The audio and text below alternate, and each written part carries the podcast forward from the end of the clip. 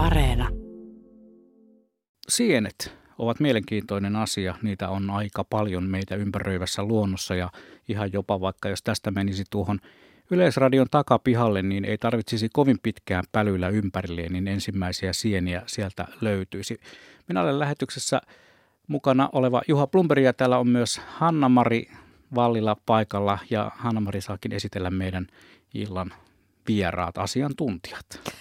Kyllä hyvä, kun sanoitkin tuosta Pasilan pihasta, koska ensimmäinen tästä meidän toisesta asiantuntijasta, sienikirjailija, sieniasiantuntija Jarkko Korhonen, niin sehän tuli tänne sienikorin kanssa.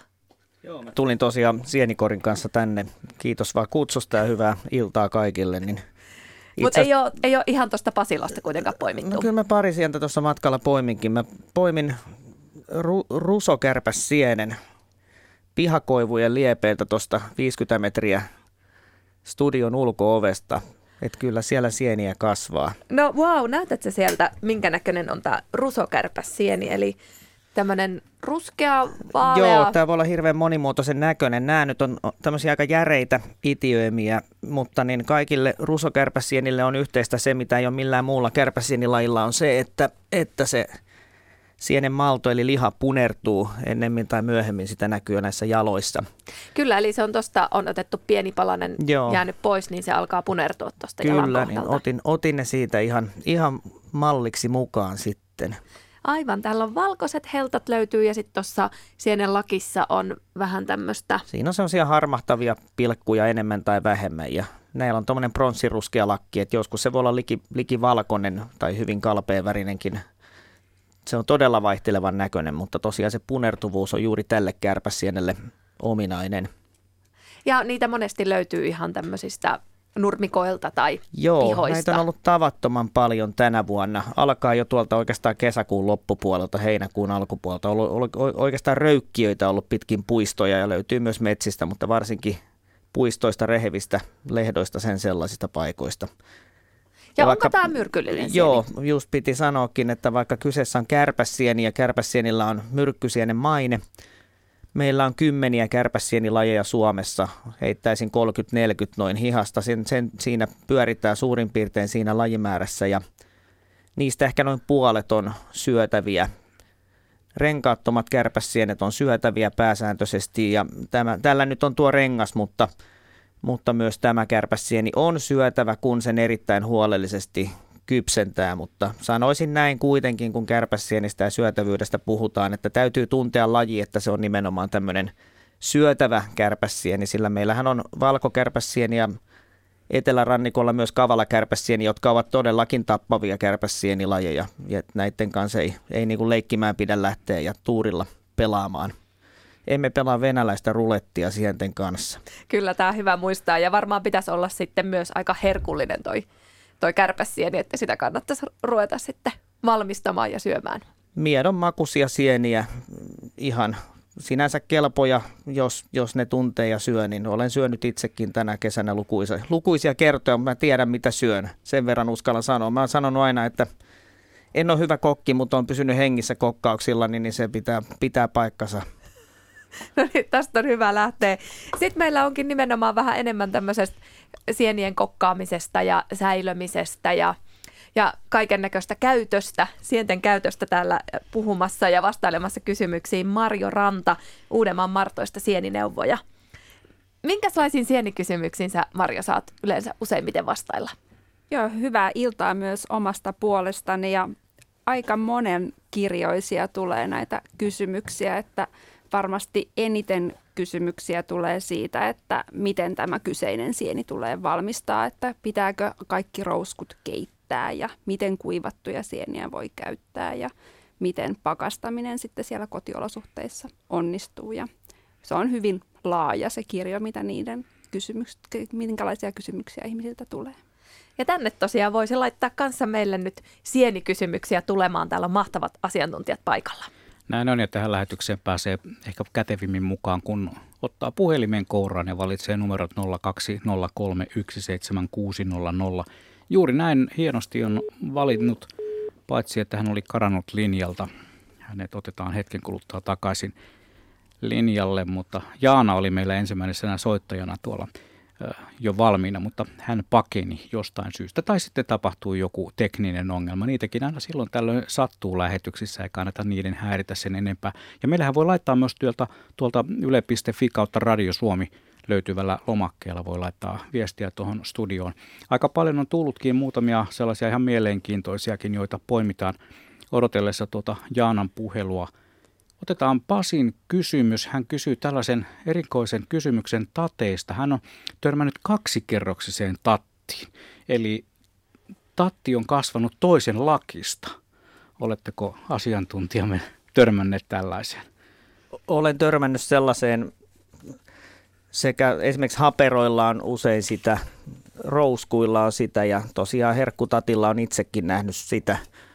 Tässä löytyy semmoinen legendaarinen luentoilla klippi kuin muurahaiset päällekkäin mm, varmaan YouTubesta. Tässä on ihan eri ilmiöstä kysymys kuitenkin.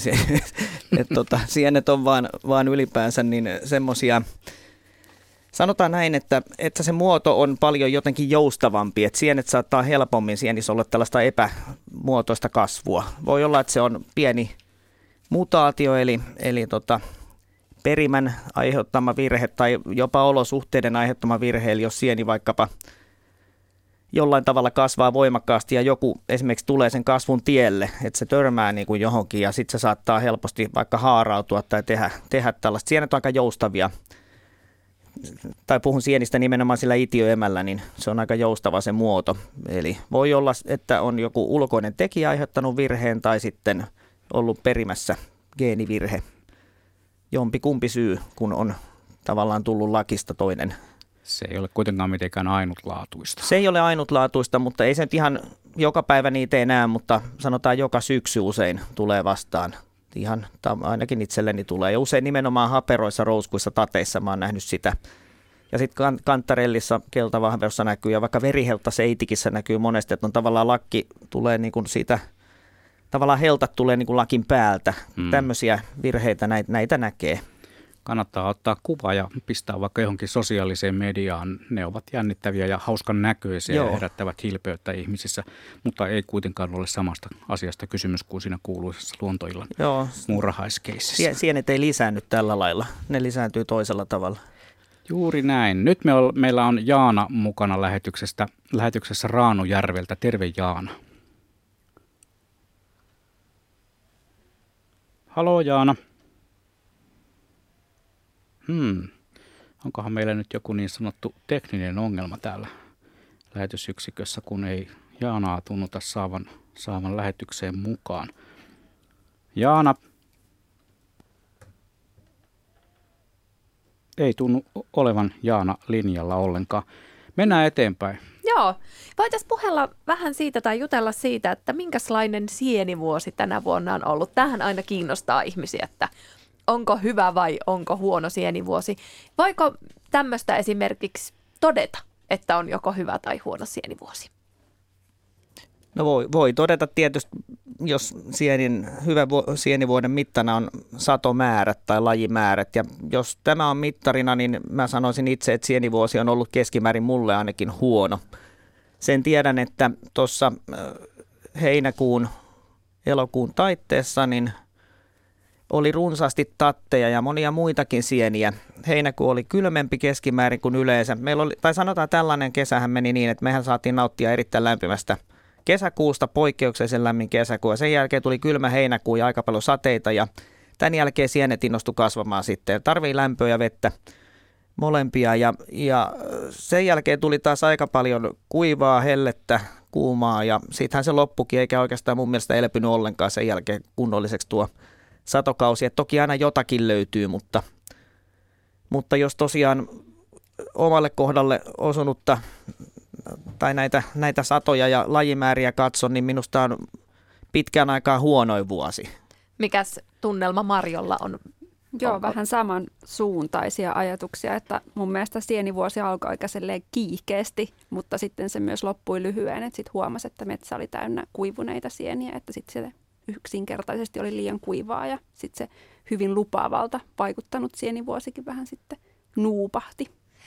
Johtuuko tämä, mulle on tullut etukäteen tänne kysymyksiä, on tullut meidän Yle Luonnon sähköpostiin ja myös tonne Yle Luonnon Instagramiin ja siellä aika moni ihmetteli, että missä on kaikki rouskut. Niin johtuuko tämä nyt sitten vaan tästä olosuhteista ja vuodesta? Että Kyllä se olosuhteista ja vuodesta johtuu, eli toki sienethän on ympäri vuoden rihmastona maan sisässä. Se on aina hyvä muistaa, että ne ei kasva mistään siemenistä niin kuin kasvit, vaan se rihmasto on ja pysyy siellä maan sisässä.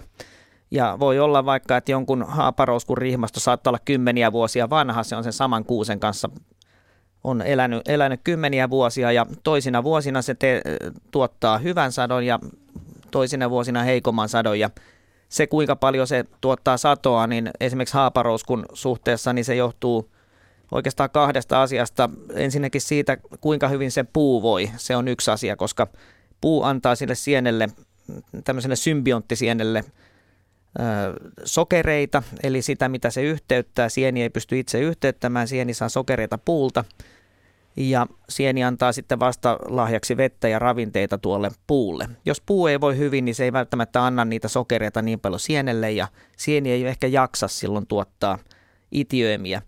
Ja toinen asia on se, että sieni itse tarvii tosiaan, niin kuin tuossa sanoin, niin keskimäärin ne tarvii tietyn, tai lajikohtaisesti riippuu toki toki paljon, mutta tarvitsevat sekä lämpöä että, että sitä vettä. Ja jos jompaa kumpaa ei ole, lämpösumma ei täyty tai on todella kuivaa, tai toisaalta jos lämpösumma ei täyty, eli on tämmöinen todella kylmä, kolea, sateinen kesä, niin sekään ei ole hyvä välttämättä. Eli, eli nämä sekä puu voi hyvin ja sitten mikä sääolosuhteet, nämä kaksi asiaa vaikuttaa siihen haaparouskuun. Ja nämä on niin sillä lailla mystisiä juttuja, luonnossa on niin paljon muuttujia, että näitä on vaikea ennustaa ja ja nyt vaan on tänä kesänä ollut sellaiset, tai syksyllä jo voi sanoa, niin sellaiset olosuhteet, että ei ole tullut. Mutta jos rouskusta puhutaan, niin mun mielestä haaparouskuun mä oon nähnyt enemmän kuin kangasrouskuun. Minusta kangasrousku on ollut hukassa aika lailla. Se on mun oma näkökulma. Haaparousku on, olen nähnyt, en paljon, mutta sentään jonkin verran. Ja sitä tuossa kurssia pidin, niin saatiin suolattuakin ihan, ihan siellä sitten purkillinen. Onko Marjolla sama tunnelma ollut ja että ei ole näkynyt rouskuja? No karvarouskuja on nähnyt todella paljon, ja, mutta tota, nimenomaan on my- myös ihmetellyt tätä, että missä ovat kaikki kangasrouskut, joita normaalisti tapaa todella paljon ja runsassa toisina, niin niitä, niiden tota, vähyyttä olen ihmetellyt myös itse. Me ei nyt tota Jaanaa saada lähetykseen, mutta Jaanan kysymys kuuluu seuraavalla tavalla, että hän kysyy, että mikä on kriteeri kauppasieni nimikkeelle. Hänellä on poimia kortti ja miettii, että miten tämä kauppasieni määritellään. No mä oikeastaan korjaisin sen verran, että nykyään ei enää ole vuoden 2012 jälkeen ollut kauppasieniä. Tällä hetkellä on semmoinen monimutkainen sanahirviö kuin ruokaviraston suosittelemat ruokasienet. Ja ruokavirasto taas on tämä entinen Evira, se on nykyään ruokavirasto. Ja niitä on muistaakseni 27 kappaletta tällä hetkellä. Ja ne sienet ovat valittu siihen siten, että ne on yleensä – aika helppoja tunnistaa. Niiden, sanotaan, ne eivät muistuta suoraan kovin helposti mitään tappavan myrkyllistä lajia, jonka takia siellä ei ole vaikka koivunkantosientä esimerkiksi, se ei ole näissä tällä listalla. Ja sitten ne on myös kohtuullisen satoisia, ne on säilyvi, melko hyvin säilyviä ja ne, on, niin kuin ne myös toimii vaikka toripöydällä myytynä, että ne, näitä tämmöisiä kriteereitä siinä on. Et siellä on vaikka lampaan kääpää, näitä yleisiä suolarouskuja, mitä käytetään, haaparousku, karvarousku, kangasrousku on siellä ja siellä on iso hapero. No haperot on aika nopeasti pilaantuvia. Herkkutatti on tietysti siellä, musta torvisieni ja sitten siellä on tuoksuvalmuskakin otettu. Se taitaa olla uusin, uusin luonnonsieni siinä luettelossa. Ja välillä sinne lisätään jotain, niin kuin tämä tuoksuvalmuska, ja sitten sieltä on poistettu joitakin. Tällä hetkellä esimerkiksi tuo mesisieni on sieltä poistettu sieltä listalta, koska muualla ma- maailmassa on mäntymesisienestä, joka meillä Suomessa on oikeastaan hirveän huonosti tunnettu. Mäkään en, en ole oikeastaan yhtään varmaa mäntymesin siitä Suomesta löytänyt, mutta sitä kuitenkin on Suomesta löydetty, niin siitä on jotakin myrkytyksiä ilmeisesti ulkomailla, tällaista kuulin. Mä en siitä tarkempaa tiedä, mutta se on nyt pudotettu pois sitä listalta. Esimerkiksi näin. Eli se elää vähän sen mukaan, miten tietoa tulee ja mitä niin havaitaan sopivaksi. Mutta ne on tosiaan nykyään suositeltavia ruokasieniä. Kauppasieniä ei ole enää asetuksella kuten aiemmin. Aivan, eli nämä on ajateltu, että nämä olisi tosiaan turvallisia kerätä Joo. ja suht turvallisia myydä. Joo, eli jos, jos haluaa, on aloitteleva sienestäjä ja haluaa tämmöisiä suht turvallisia ja helppoja sieniä, niin sieltä ruokaviraston sivuilta nämä suositellut ruokasienet, niin siitä listalta mielestäni lähtisi liikkeelle. Vaikkapa herkkutatista ja keltavahverosta, mustatorvisienestä, tämmöisistä aivan simppeleistä lajeista. Mietittiin juuri, että nyt kun on ollut tämä erikoisaika meillä keväästä lähtien, joka on ollut siinä mielessä ehkä ihan hyväkin, että on saatu ihmiset liikkumaan luontoon ja keväällähän oli ja kesällä jopa hirveää ruuhkaa tuolla eri kansallispuistoissa, niin toivotaan, että ihmiset olisi myös innostunut sienestämisestä tänä syksynä. Niin minkälaisia vinkkejä teillä olisi antaa tämmöiselle aloittelevalle sienestäjälle? No, varmasti juuri se, että vähän se semmoinen jäitä hattuun on varmaan ensimmäinen vinkki, että, tota, että ymmärtää sen, että sienten tunnistamisessa ja sen alussa saattaa mennä aika pitkänkin aikaa. Ja tota, varmasti ihan ensimmäisenä itse niin nappaisin jonkun kaverin mukaan, joka tuntee sieniä ja lähtisin hänen kanssaan sinne metsään tai sitten osallistuisin tämmöiselle sientineuvontaretkelle, että jos sinne ihan yksistään lähtee ummikkona ja vaikka joku tota, ilman, ilman sienikirjaa, että sitten vaan Google-apuna, niin aika tota, voi rupea ahdistaan helposti. Eli tota, et ensinnäkin se, että joku kaveri mukaan ja sitten lähtee siitä, että opit, opettelee alkuun ihan vaikka kaksi, kaksi lajia sieltä metsästä ja rupeaa niitä sitten tunnistamaan ja keräämään, niin, niin sieltä pikkuhiljaa sitten se karttuu se osaaminen. Ja mitkä olisi esimerkiksi ne kaksi lajia, mitkä kannattaisi ottaa haltuun? Tietysti ehkä vähän riippuu, että missä päin asustaa. Eli kannattaa toki sitten ottaa semmoisia, mitä sieltä omalta kotikulmilta on mahdollista myös löytää. Eli sitten, että, tota, että se motivaatio toki sitten myös jatkuu, jos niitä sieltä löytyy. Et kyllä mä just sanoisin, että nämä tatit on ryhmänä semmoinen hyvin helppo. Että se on joku niistä sitten, mistä, mistä itse myös tykkää. Et toki herkkutatti ja puniikkitatit on varmasti semmoisia helpoimpia. Ja, ja sitten nämä erilaiset keltavahverot ja suppilavahverot. Kokeillaanpa tässä kohti ottaa eräs soittaja langalle mukaan. Hän on Arto. Niin, joo, Luomala täältä Kokkolan liepeiltä. Terve Arto ja kiva kun maltoit odottaa omaa vuoroasi. Hyvin mielen asia. Tietysti näin sienihullun kannalta. Mä oon vuosikymmenet kerännyt ja jalostanut mehtäsieniä ja, ja niin, tämä vuosi on ollut jotenkin oikullinen. Haperoita on ollut yllättävän vähän. Mutta sitten herkutattia on ollut ehkä toisiksi paras sato, mitä olen nähnyt sen 03 jälkeen. Aivan, että on ollut hyviä ja huonoja puoliakin nyt tämän vuoden sienisaalissa ja sienisadossa. Niin, ja haaparouskua on järkyttävän paljon ja sitten jotain on taas puhuttu ja vähemmän. Ja, ja no karvaruskusta oli viime vuonna huippusatoja. Aina jonkun lajin kohdalla jonakin vuonna on näitä huippusatoja.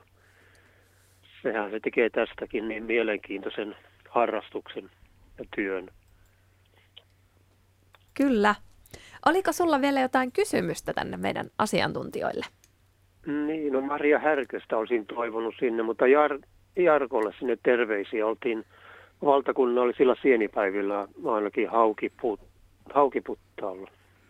Joo, ollaan vissi vuosia sitten tavattu jo, tuttu mies, mies on langan ha, päässä. Niin, ja edesmenneellä sienipolku foorumilla. Joo, Joo, Maria, Maria Härköselle terveisiä. Hän on mm. perehtynyt erityisesti limasieniin. Toki tietää paljon myös näistä ja on sienikirjailija Voi. myös, mutta niin Kyllä. Maailman, no.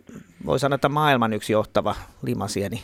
Nimenomaan. Nimi. Harmi vain tämä poikkeustila vei myös nämä valtakunnalliset tapaamiset, jätti tänä vuonna väliin. Joo, nyt ei, sit, ei nähty Jyväskylässä. Meillä on Suomen sieniseurojen jäsenet aina, aina kokoontuu kerran vuodessa sitten syksyllä, syksyllä johonkin päin Suomeen, mutta tänä vuonna nyt sen, mitä mä oon ollut näistä mm. mukana 15 vuotta, niin kertaakaan niitä ei ole peruttu, mutta nyt kävi näin. Ensi vuonna paremmalla tuurilla. Joo. Kyllä, nyt kaikki sienitutkijat ja harrastajat pitää olla vaan siellä metsissä. Ei, ei voi kokoontua, niin paras olla poimimassa ja tunnistamassa sieniä. Ja niillä verkon kuuluisilla keskustelufoorumeilla voi vaihtaa kuulumisia Kyllä, ja vinkkejä etänä ja muuta vaihdetaan. vastaan. Etänä nimenomaan. Etä, etähommia on aika paljon. Kiitoksia Arto soitosta ja me, meillä on seuraava soittajakin tuossa jo nyt kun saatiin nämä niin sanotusti linjat skulaamaan täällä, niin meillä on saman tien Eurajoelta yhteys. Siellä on Ritva. Terve. No hei vaan. Mitä kuuluu? Kiitos, ihan hyvä. Kaunis ilta. Onko sieniä löytynyt? No vähän, mutta yksi oli semmoinen harvinainen, mitä mä ajattelin, mistä mä ajattelin kysyä, niin Ole hyvä. mä löysin, löysin piispan hiippoja. Ja mä luulin ensin, että ne on laakakorvasieniä, mutta sitten kun mä rupesin katsoa sienikirjasta, niin eihän sitä ole tähän aikaan vuodesta. Vaan sitten mä ajattelin, että mä otan ne talteen ja mä ryöppäsin ne kahteen kertaan, ja, mutta mut onko se ihan turvallista? Ol, tai no, no onko sä käyttänyt piispahippaa, kysyn tästä kollegalta vieressä. Joo, kyllä, että tota, ihan on turvallista syötävää ja ei, ei ole korvasieneen verrattavissa myrkyllisyydessä. Niin. Joo, ei kyllä valitettavasti myöskään maussa mun Niin. mielestä, eli tota, piispahippa on aika melko mauton itsessään, mutta piispahiipas on ehkä kiva se korvasienimäinen rakenne mun mielestä. Mutta tosiaan korvasienessä, ai kun anteeksi piispahiipassa, niin tosiaan suositel, tai neuvotaan, että keitetään kahteen kertaan ja meillähän on kaksi lajia piispahiippaa, tämä piispanhiippa ja sitten pohjan piispahiippa ja ilmeisesti ainakin siinä pohjan piispan hiipassa on pieniä määriä tätä gyrometrinimyrkkyä. Toki häviävän pieniä verrattuna korvasieneen, mutta kaikki nämä korvasieni sukuiset sienet, sehän on gyromitra sukuisin niin kuin korvasienikin, ja keväällä tosiaan on tämä laakakorvasieni, sitten meillä on lehtokorvasieni esimerkiksi, harvinainen kesäkorvasieni, kaitakorvasieni, niin nämä kaikki on syötäviä, kunhan keität sen kaksi kertaa viisi minuuttia, joka on tämä ruokaviraston silloin- ohje. Joo, sillä lailla mä tein ja mä pistin ne pakkasiin. Mä ajattelin, että uskallanko mä niitä käyttää. niin Käytä toki, käytä toki, ja Asia selvä. joo, Onko kyllä. se kuinka harvinainen? yleinen se on ja satoisa ja se on aika myöhäinen vielä. Mä ekat piispahiipat näin tuossa toissa viikolla vasta ja viime viikollakin niitä oli, että, että nyt vasta tuntuu, että satokausi on alussa. Piispan hiippahan on tämmöinen lahottajasieni, joka, niin kuin tietysti korvasienikin on lahottaja, mutta monesti piispan hiippa on suoraan puusta kasvaa niin kuin rungolta, siis maahan kaatuneelta Aivan. rungolta ja, ja tuo korvasieni taas kasvaa sitten, sekin lahottaa kyllä, mutta se on semmoisella hiekkasella mäntykankaalla yleensä rikotussa ajourassa se on muualla, mutta sillä rihmasto sitten ulottuu johonkin puuainekseen. Joo, oli se- semmoinen, mihin oli kaatu, kaadettu puita, niin sitten oli semmoisia karrikkeita, mitä oli jäänyt jostain Joo, havupuusta. Siitä mä niitä löysin ihan. Sitten se oli semmoinen rypäs.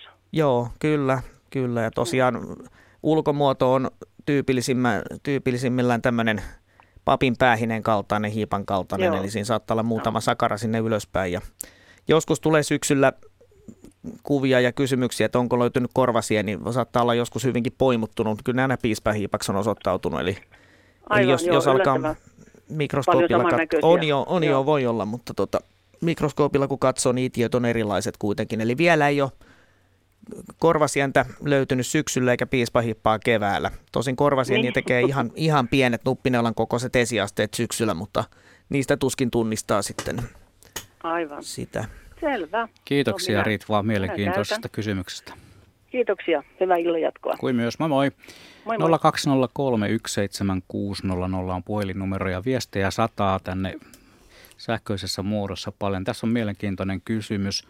Ö, Pitääkö paikkansa, että jos talloo pienen määrän sieniä maahan ja levittelee sienen paloja siinä alueella hieman, niin seuraavana vuonna sienisato samalla kohtaa olisi parempi? Sanotaan näin, että riippuu sienestä, eli, eli tuo sienen palasista levittäminen voi toimia lahottajasienillä. Eli jos laittaa vaikka herkkusienen perkeet kompostiin ja ne siellä kompostissa alkaa sitten kasvamaan, tuottamaan omaa rihmastoa, niin siinä se voi toimia. Mutta tästä on monesti ollut erilaisia väittämiä ja mä en ole vieläkään yhtään, yhtään niin kuin tieteellisesti vedenpitävää esimerkiksi keltavahveron suhteen, että olisi, olisi pystytty levittämään sillä lailla. Tämmöisiä, just äsken mainitsin haaparoskuun, se on mykoritsasieni, kuten vaikkapa keltavahvero, eli silloin jos sieni muodostaa puun kanssa symbioosin, niin sen täytyy muodostaa se symbioosi ennen kuin se kasvattaa näitä itiöimiä, eli sieniä. Ja näin ollen, jos heittää vaikka mm, kantarillin perkeitä pihalle, pitkin poikin, niin silloin toki niissä on, sinne menee, joutuu silloin kantareille itiöitä ja paloja. Ja jos ne itiöt kasvavat, niin niiden täytyisi muodostaa symbioosi jonkun koivun kanssa. Tai no kuusikin kelpaa, mutta koivu eritoten, niin jos ne tämän muodostaa ja sen jälkeen sitten ehkä jokunen vuosi menee, niin sitten se voi kasvattaa itiöemiä. Eli, eli symbionttisienillä, juurisienillä se on paljon monimutkaisempaa ja kotioloissa se ei oikeastaan onnistu. Eli pitäisi laboratorio-oloissa ympätä vaikka kantarelli johonkin koivun taimeen ja sitten saada se koivu kasvamaan, niin silloin siellä on valmiina jo se juuri.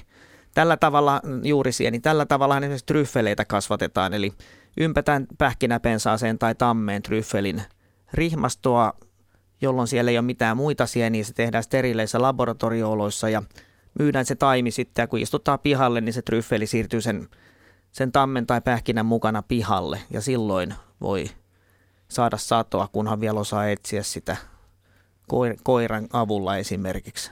Tämä vaatii vähän enemmän vaivaa, että saisi ne kanttarellit siihen joo, kotipihalleen kasvamaan. Eli, joo, eli lyhyesti tosiaan, jos heittelee heittelee mykoritsasienten palasia pihalle, niin lottovoitonkin vissiin saa todennäköisemmin sen päävoiton, että kun siitä lähtisi, lähtisit kasvamaan.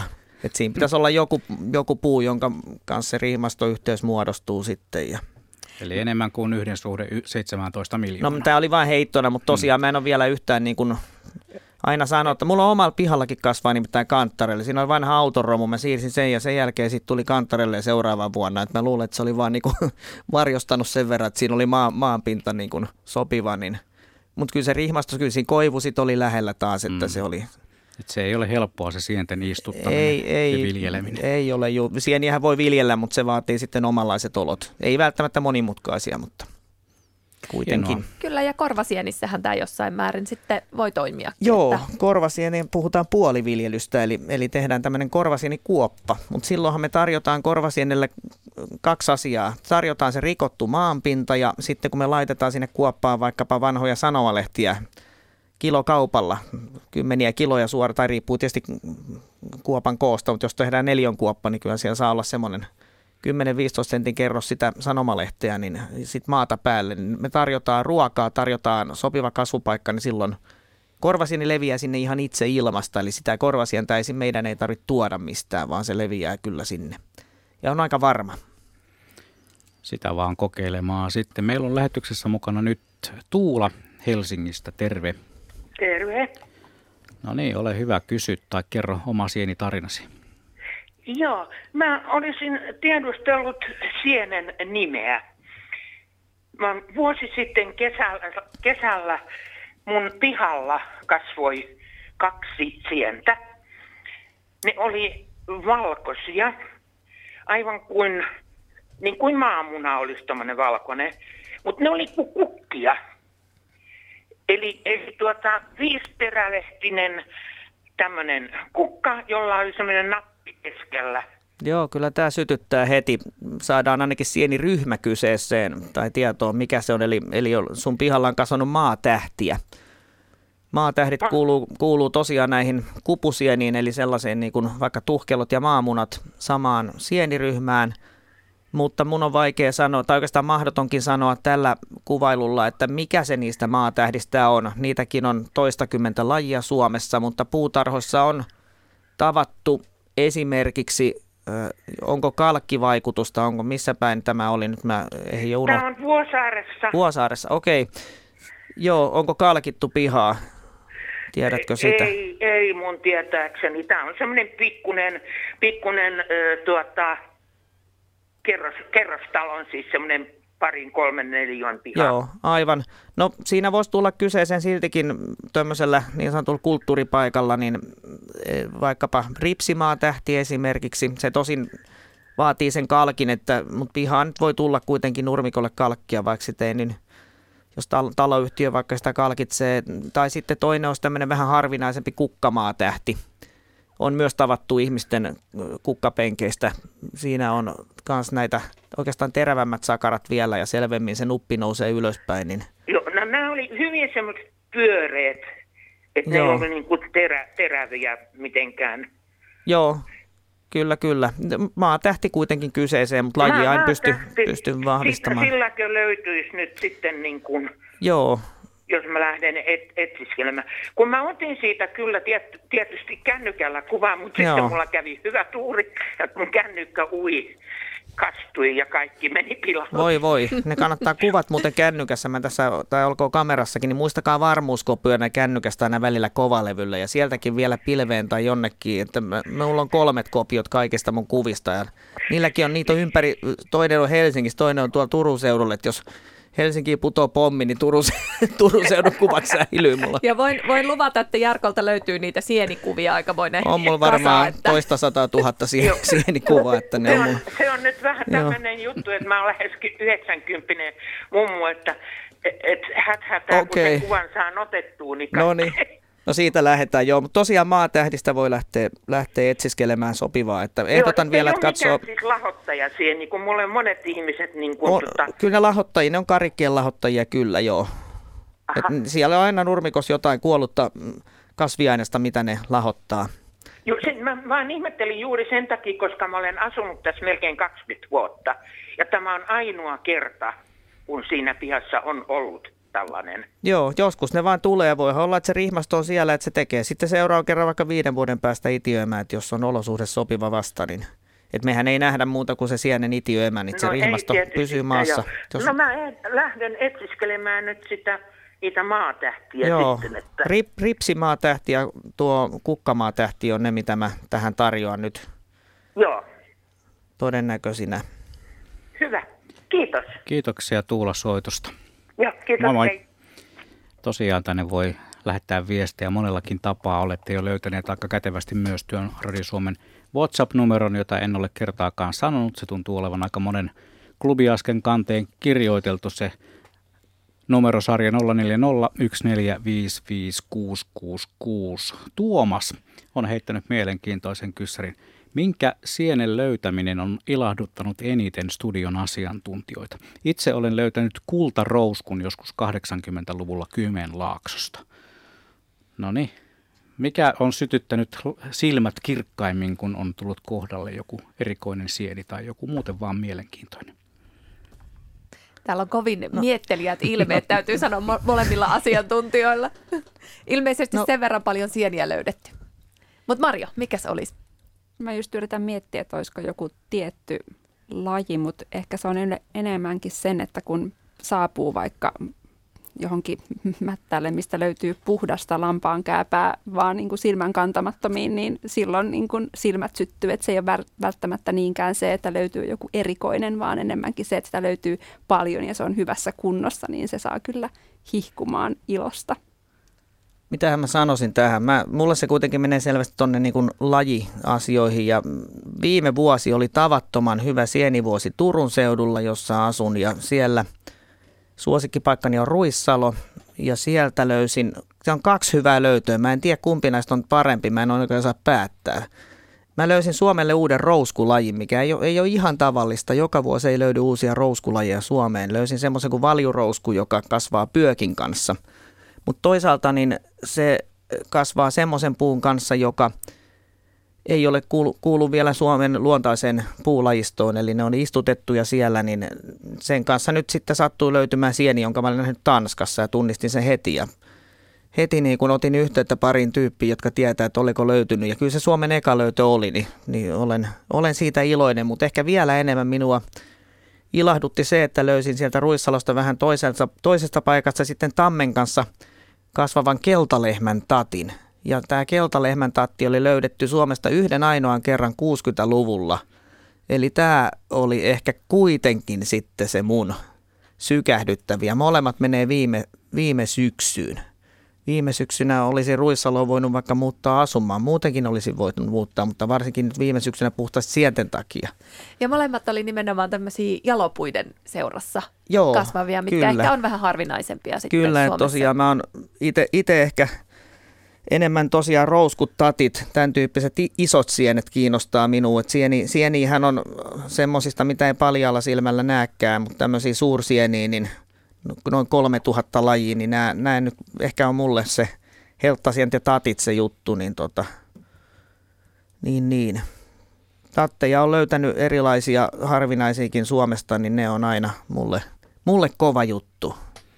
Joo, siitä kiitollista tämä sieniharrastus, että noita lajeja tosiaan on uskomaton määrä ja koko ajan löytyy uusia lajeja ja uusia sieniä, mitä ei ole ennen tavattu Suomesta. Että siinä tutkittavaa kyllä riittää. Kyllä riittää. No nämä olisi juuri sellaisia, mistä itse menisi vaan ohi, olisi, että en tunnista ja jättäisin sinne. Sitä ihmiset katselee eri silmin noita sieni esiintymiä. Minkälaisen silmin Sirpa Hangosta katselee sieni-esiintymiä? Terve. Terve vaan. Joo. Mä oon aina sanonut, että tää, olen tosi iäkäs ihminen, mutta olen sienestänyt vuosikausia. Ja joka kerta mä koen, että tämä sieniretki on aina kuin seikkailukertomus. Ja t- nyt se viimeisin toteutui ihan suuressa määrin. Olin kerävinäni korvarous, karvarouskuja. Ja sitten kun niitä kotona täällä vähän niin kuin yritin perata, niin ihmettelin, että ei, ei, tämä ei ole nyt ihan oikein. Ja piti ottaa kirja ja en tiennyt kumpaa lajia oli. Oliko se kuusen leppärousku tai männyn leppärousku, mutta kauhean herkullisia olisivat olleet kumpainenkin. Ainut se, että sitten tätä perkaustyötä tehdessäni, niin jokaisesta mutkasta kurkisti onnellinen mato ja sanoi, että tämä on minun omaisuutta, unohda kaikki. Niinpä unohdin, että nyt seuraavan kerran kun menen mettään, niin otan uusinta esitykset. No niin, millainenkas sieni tämä Marjo on? Kuinka herkullinen on? Erittäin herkullinen sieni on kyseessä ja nimenomaan myös siitä syystä, että että tota, sitä ei välttämättä ei tarvitse keittää, eli voi ja syödä. Aivan, joo. Eli joo. sen takia se on myös erittäin haluttu, haluttu ja tota, mutta tosiaan usein myös hyvin toukkainen ja siinä mielessä kyllä, kyllä, suosi, suosi, sen. siinä mielessä on hyvä, että jos sitten siellä sienimetsässä sieniveitsellä tai veitsellä sitten jo pistää vaikka halkasta sienet, niin ei sitten tule turhaa kannettua joo, niitä kotiin asti. Joo. Niin. Mutta nämäkin oli niin pieniä sitten, että ne oli just niin kuin maasta nousseita, niin ei tullut mieleenkään, että niissä olisi, olisi jotain. Mutta kyllä, madot kurkistivat sieltä ja olivat onnellisia ja omistivat ne sienet. Ja toinen ilmiö oli semmoinen, kun olin todellakin kerävinä niin vaaleita orakasta. Eihän se mikään orakas ollutkaan. Se on nyt, mä siitäkään tiedän. Mä oletan, että se oli tämmöinen kuin typäskääpä. Joo, se mulle tuli mieleen heti, kun sanoit, Joo. että se ei olekaan orakas. Ja tämähän ei. selviää helposti, kun katsoo tosiaan sienen lakin alapintaa, niin Joo, siellä ei kyllä. ole piikkejä, vaan siellä on, ei. voi sanoa, että se on likitasainen, paljalle silmälle kyllä. tasainen kerros, mutta jos sitä vaikka suurin osa katsoo, niin siinä näkyy pillireikiä, eli joo, vähän niin kuin kyllä. tatilla. Joo, niin, hyvin sile oli se, joo. se pinta, joo.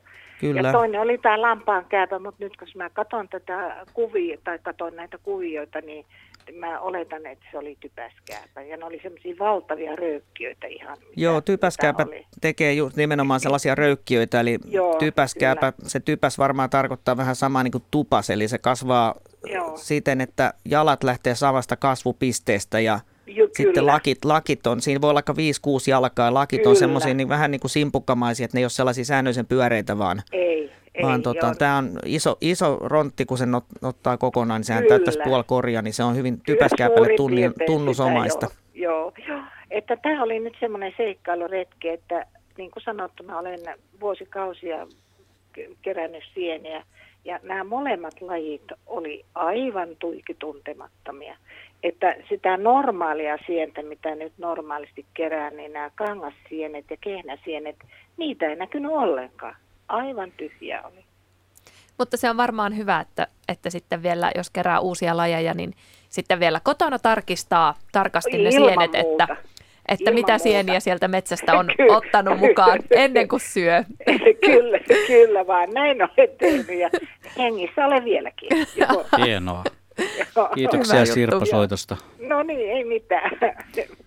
Sirpa lanseerasi hienon määrittelyn sienelle, onnellisten matojen koti. Otan korjaan heti sitä on, onnellisten toukkien koti, koska siellä ei ole matoja yhtään siellä sienissä, ne on hyönteisten toukkia oikeasti. Niin. Onnellisten toukkien? Onnellisten toukkien koti. Kyllä, eikö ne ole sienisääskiä? Sienisääskiä, jotkut, jotkut kärpäslajit munii ja sitten jotkut kovakuorjaslajit munii, niin tämän tyyppisiä sienisääskiä käsittääkseni eniten. Ja niitäkin on kymmeniä kymmeniä lajeja Suomessa, vai onko, onko satoja sitten? Että hyönteisiähän on todella sitten paljon enemmän kuin sienilajeja olemassakaan. Mulle oli tullut itse asiassa tähän liittyvä tämmöinen kysymys, että, että mistä johtuu, että, että jotkut sienet on just todella toukkaisia. Että voi olla vaikka ihan pieni sieni, joka onkin aivan toukkainen ja syöty, tai sitten voi olla suuri sieni, joka onkin ihan puhdas. Joo. Onko tälle löydetty mitään selitystä? Se pitäisi melkein kysyä, kysyä sitten eläintieteilijältä, että minkä takia sienisääsket suosii tiettyjä lajeja. Että mä en oikeastaan osaa siihen, siihen edes sanoa, mutta toki haperot, tatit, tietyt rouskut on sitten kovinkin toukkasia, mutta sitten vaikka keltavahvero, niin siellä ei oikeastaan näy mitään muuta kuin semmoinen jauhomadon näköinen sepän toukka, eli kuoriaisen toukka sitten. Ja sekin aika harvoin, että ilmeisesti keltavahverossa on jotakin ainetta, mikä hyönteisiä ei sitten miellytä. Että tähän en, en osaa oikeastaan sen tarkempaa kantaa ottaa. Se on aina siitä tuurista kiinni, kuten äskenkin sanottiin, että sieniretki on aina seikkailu. On että... seikkailu ja toki voi sanoa näin, että mitä myöhempää syksyyn mennään, niin sitä puhtaampia sienet alkaa olla ja että hyönteiset lentää sitten vähemmän, jos on viileät säät. Sieni saattaa silti kasvaa, jos on otollinen kausi, niin loka-marraskuullekin hyvin, niin sitten ne loppukauden sienet eivät ole niin toukkasia sienestämisessä kannattaa kuitenkin olla varullaan, jos ei tunnista niitä, ettei tule sitten se, sitä seikkailusta viimeinen seikkailu. Näin toki. Kyllä. Joku sanonta, itäsuomalainen sanonta on, että kaikki sienet ovat kerran syötäviä, mutta sillä sanonnalla ei kannata lähteä leikkimään, ei kannata ottaa riski, riskiä. Mutta nyt tuli sen verran räväkkähenkinen kysymys täältä tuli WhatsAppin kautta, että mistä hän pirusta ja miten löydän mustan torvisienen. Ikä jo 42, enkä ole yhtään nähnyt vaikka sieniä kerännyt ala-asteelta saakka. Nyt annetaan tälle kuuntelijalle vinkit, mistä Piip löytää sen mustan torvisienen. Se löytää vaikkapa, no ensinnäkin, no jos tulee Suomen luontolehti, sillä oli hirveän hyvä ja laaja artikkeli tästä, mutta mä voin kertoa tässä lyhyesti myös, myös mistä se löytää tietysti sieniä ei ikinä löydä siitä, että kun kaupan hyllyltä, että menisi menis katsomaan, mutta jos on niin potentiaalisia paikkoja, niin ensinnäkin kuusivaltainen metsä saa olla mielellään vähän sekapuustona lehtipuuta. Sitten siellä saa olla aika rehevä, siellä voi olla käenkaalia, eli ketunleipää, vähän heinikkoa. Jotkut rinteiden, vaikka kalliorinteiden alaosat, semmoiset paikat, mihin valuu ravinteita, niin ne voisi olla hyviä. Ja vielä vinkkinä se, että, että ei paina menemään siellä metsässä tuhatta ja sataa, vaan tämmöisissä potentiaalisissa paikoissa sitten todella vaikka hetkeksi pysähtyy, istuu, jos siinä on kanto tai joku kaatunut runko, niin ist- tai muuten vaan katsoo todella tarkkaan, koska musta torvisieni usein on sellainen, että sitä, se ei ilmoittele itsestään sieltä, vaan sitä todella niin kun huomaa yhden, niin sitten huomaa sata ja niitä on jo jalkojen allakin liiskautuneena sitten jo, että – että se on vaikea huomata. Mutta toki kun kerran huomaa, niin sitten vähän saa jo sitä sienisilmää tälle sienelle. Eli kuusikko, paikka, kuusikko, sekametsät, ravinteiset, rehevät paikat, ehkä joku määrinne, alarinne, tämän tyyppiset. Ei kovin paksu sammaleen, ei sellainen suppiloaveron paksu sammaleen, enemmän semmoinen, missä on niin kuin, voi olla neulaskariketta, sitten heinikkoa, ehkä tämän tyyppiset paremmin. Itse olen törmännyt sellaiseen torvisieni esiintymään, että alkoi hirvittää. Meillä oli, loppui ämpärit kesken ihan oikeasti. Tämä ei ole mikään radiostory, vaan niitä oli niin paljon, että piti käydä hakemassa sitten mantereesta ämpäreitä tai toisesta saaresta ämpäreitä. Nämä oli siis haukivedellä eräässä saaressa. Kyllä, nimenomaan eräässä saaressa. Joo, ei tietenkään, ei sitä koordinaattia voi, voi kertoa. Me lähestymme hetkeä, kun perinteiseen tapaan – on aika säätiedotuksen meren kulkijoille. Vielähän tässä kolme minuuttia ehditään tarinoida. Otetaan sitten soittajia vaikka, vaikka kello 19 uutisten ja urheiluradion jälkeen taas lisää. Kyllä, ja me kysyimme myös meidän Yleluonnon Instagramissa, että mitä ihmiset haluaisivat kysyä täältä asiantuntijoilta ja aika paljon tuli myös kysymystä siitä, että onko sienet ja sieniruuat terveellisiä ja minkälainen ravintosisältö niillä on – ja onko niissä paljon proteiinia ja onko eri sienillä eri ravintoarvoja, niin miten sä Marjo sanoisit, minkälaisia, kannattaako niitä sieniä syödä? Onko ne hyvää ravintoa? tartutaan jo ensin tuohon, eli e, sienet ovat erinomaisen hyvää ravintoa, eli ne on, niissä on proteiinia, riippuen toki sienistä, että esimerkiksi kantarelleissa ja tateissa on paljon proteiinia, mutta toki niissäkin on sitten vähän vaihteluväliä löydetty, että ei aina ole, jokainen sieni on yksilö ja niin myös näiden ravintoaineiden suhteen ja proteiinin lisäksi niissä on kuitua ja löytyy D-vitamiinia paljon ja B-vitamiineja ja myös beta-glukaania joissakin. Eli, tota, eli on, on oikein hyvää ravinteikasta syötävää. Lisäksi ne on rasvattomia ja niissä tota, ei myöskään ole tota, siis sinänsä hirveästi energiaa ja toki sopii myös monille, niin kuin moneen ruokavalioon, niin syö, sopii kasvissyöjille ja, ja näin edespäin. Niin tota, on oikein hyvää ja monipuolista ravintoa kannattaa ehdottomasti syödä. Ja onko niissä eri ravintoarvoja eri sienissä? Joo, kyllä on. Eli niitä tunnetaan joitakin vähän huonomminkin, että tuolta Finelin sivuilta niitä voi katsoa, mutta sieltäkin vielä aika mm, niin kuin suppea on se kirjo, mistä löytyy niitä tietoja, että niistäkin on vielä puutteellisesti löytyy valitettavasti. Aivan, mutta suurimmalta osalta voidaan sanoa, että erittäin hyvää ravintoa, mitä kannattaa käyttää. Ja siitäkin oli vielä vähän puhetta, että, että miten tämä Tchernobylin laskeuma, vieläkö se vaikuttaa sieniin vai, vai uskaltaako niitä jo syödä? No kyllä se vaikuttaa, vaikuttaa, mutta niitä nimenomaan uskaltaa syödä. Mä tässä, tässä tota, kannattaa ensinnäkin, jos on epävarma, niin ottaa tämmöinen stuk, stuk.fi, eli säteilyturvakeskuksen sivu, jossa on ihan erikseen mainittu, mainittu sitten tämä tämmöinen seikka, että Voin, voin lukea täältä suoraan. Täällä lukee näin, että vaikka sienten kessium pitoisuudet ovat korkeitakin ja ylittävät myytäville tuotteille suositellun enimmäisrajan, voi niitä käyttää ravinnoksi huoletta. Tavanomaisesta kulutuksesta ei säteilyannosta kerry paljoakaan vuoden aikana. Sienistä saatavasta kessiumista aiheutuva säteilyannos on keskiverto kuluttajille alle 0,01 millisieverttiä vuodessa ja me tuossa laskettiin, että jos syöt sieniä, niin se on noin – puolitoista promillea enemmän säteilyä kuin normaalisti, eli häviävän pieni määrä. Hyvä, eli turvallisin mielin voi syödä, Kyllä. ei tarvitse pohtia enää Tchernobylia. Kyllä, mä rupesin täällä ihastelemaan. Meillä on tosiaan asiantuntijana täällä sieniasiantuntija Jarkko Korhonen ja Marjo Ranta sienineuvoja. Ja se, mitä mä siis ihastelin, oli nyt tämä Jarkon sienikori, minkä kanssa hän saapui tänne studioon. Siellä on jotain mistä mä oon aika kateellinen ainakin. Ja, ja mit, mit, kerro vähän, mitä sieltä löytyy. No tuossa tänään kävin, kävin Helsingin Mustikkamaalla sienestämässä ja sieltä löytyy herkkutatteja, jokunen ja Joo, ja, mä kaivan täältä juu, esille. Tämä on löytyi, kyllä hienon näköinen herkkutatti. Yllättävä löytö oli se, että sikurirouskuja löytyy yksi mun suosikki sienestä, semmoinen kangasrouskun näköinen, mutta pienempi ja tummemman värinen mietosieni, joka on todella tuoksuva, aromikas sieni, niin Niitä löytyi, löytyi jokunen kappale ja oudosta paikasta, lepikosta. Ne on yleensä kyllä kuusen. Siinä ei ollut kuusia lähellä, että mä oikein ihmettelin, että että tuommoista paikasta löytyy, mutta, mutta niitä ne kuitenkin ovat.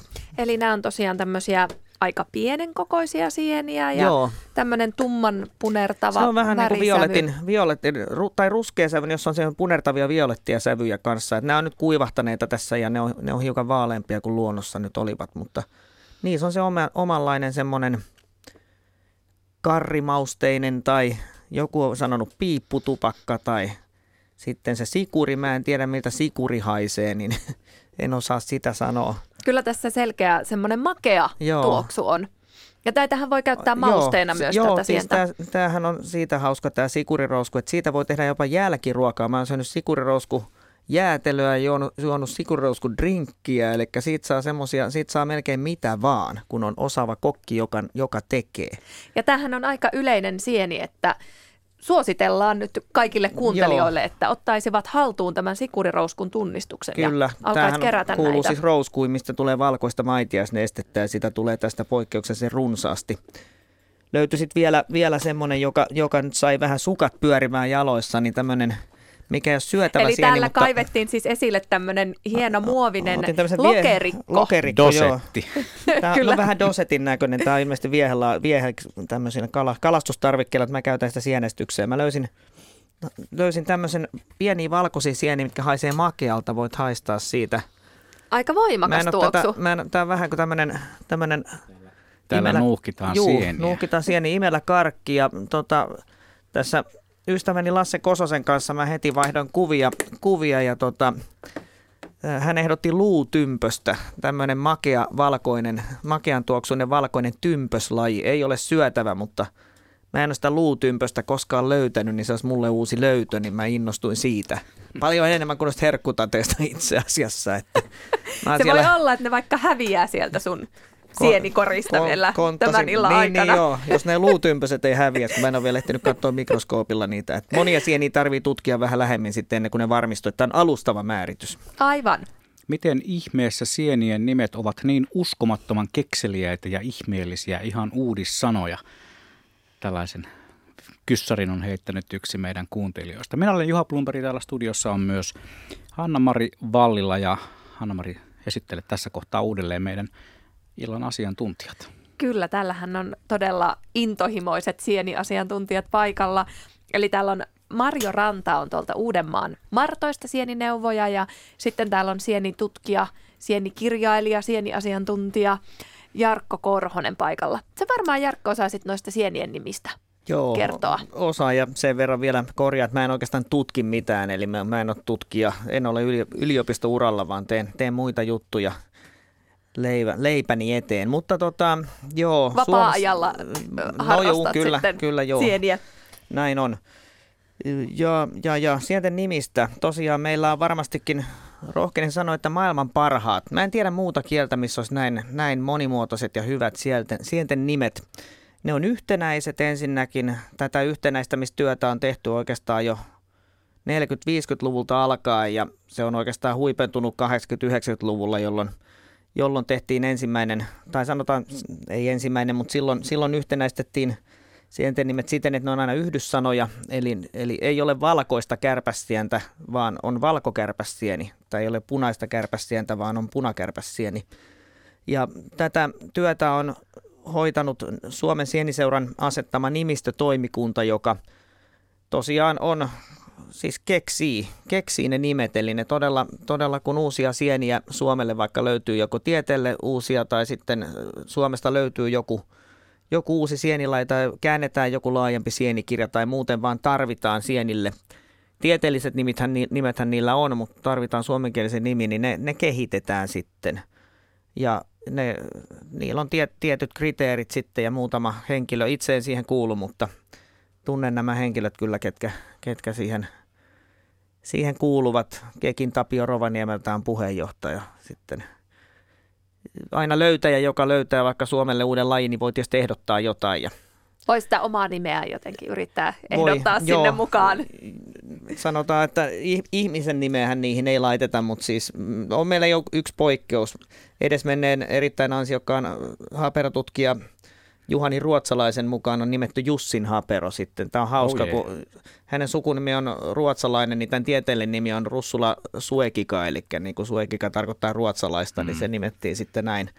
Tämmöisiä sanaleikkejäkin on olemassa, mutta muuten hyvä sienen nimi on ehkä, ehkä semmoinen, mikä kuvaa joko sen ulkonäköä, sen kasvupaikkaa tai jotain sen, sen ominaisuutta. Vaikka tässä mulla on tämä luutympönen, niin se on tämmöinen luunvalkoinen sieni, joka kuuluu tympösten sukuun, niin se on minusta hyvä nimi. Toki siinä voisi olla joku tuoksun kuvailukin myös. Niin kuten näissä sikurirouskuissa Niin. esimerkiksi. Niin, tai rusokärpäsienessä ruso viittaa tuohon punertuvuuteen ja Mikä teidän mielestä on kaikista hauskin sienen nimi? Itse en, enemmän tuolta lintupuolelta tulee heti mieleen semmoinen lintu kuin töpökääpiötypäkkö.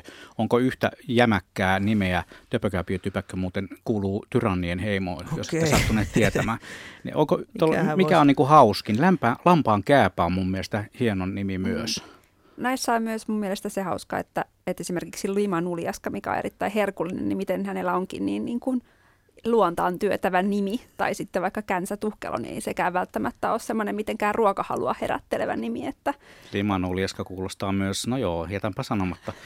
Niitä joskus esiintyy myös muuallakin kuin sienien maailmassa. Musta myös toi ruskonupikka on ha- Ää, rust- rusto, rustonupikka, rustonupikka on hauska, Joo. koska se on semmoinen, muistuttaa rustoa Joo. nimenomaan se rakenne Kyllä. ja ulkonäkökin. Mä voisin hauskaa sanoa semmoisen kuin hitutötter on pieni. Ei ole semmoista. Kyllä sellainenkin löytyy. Nyt mentiin jo. kummeliin.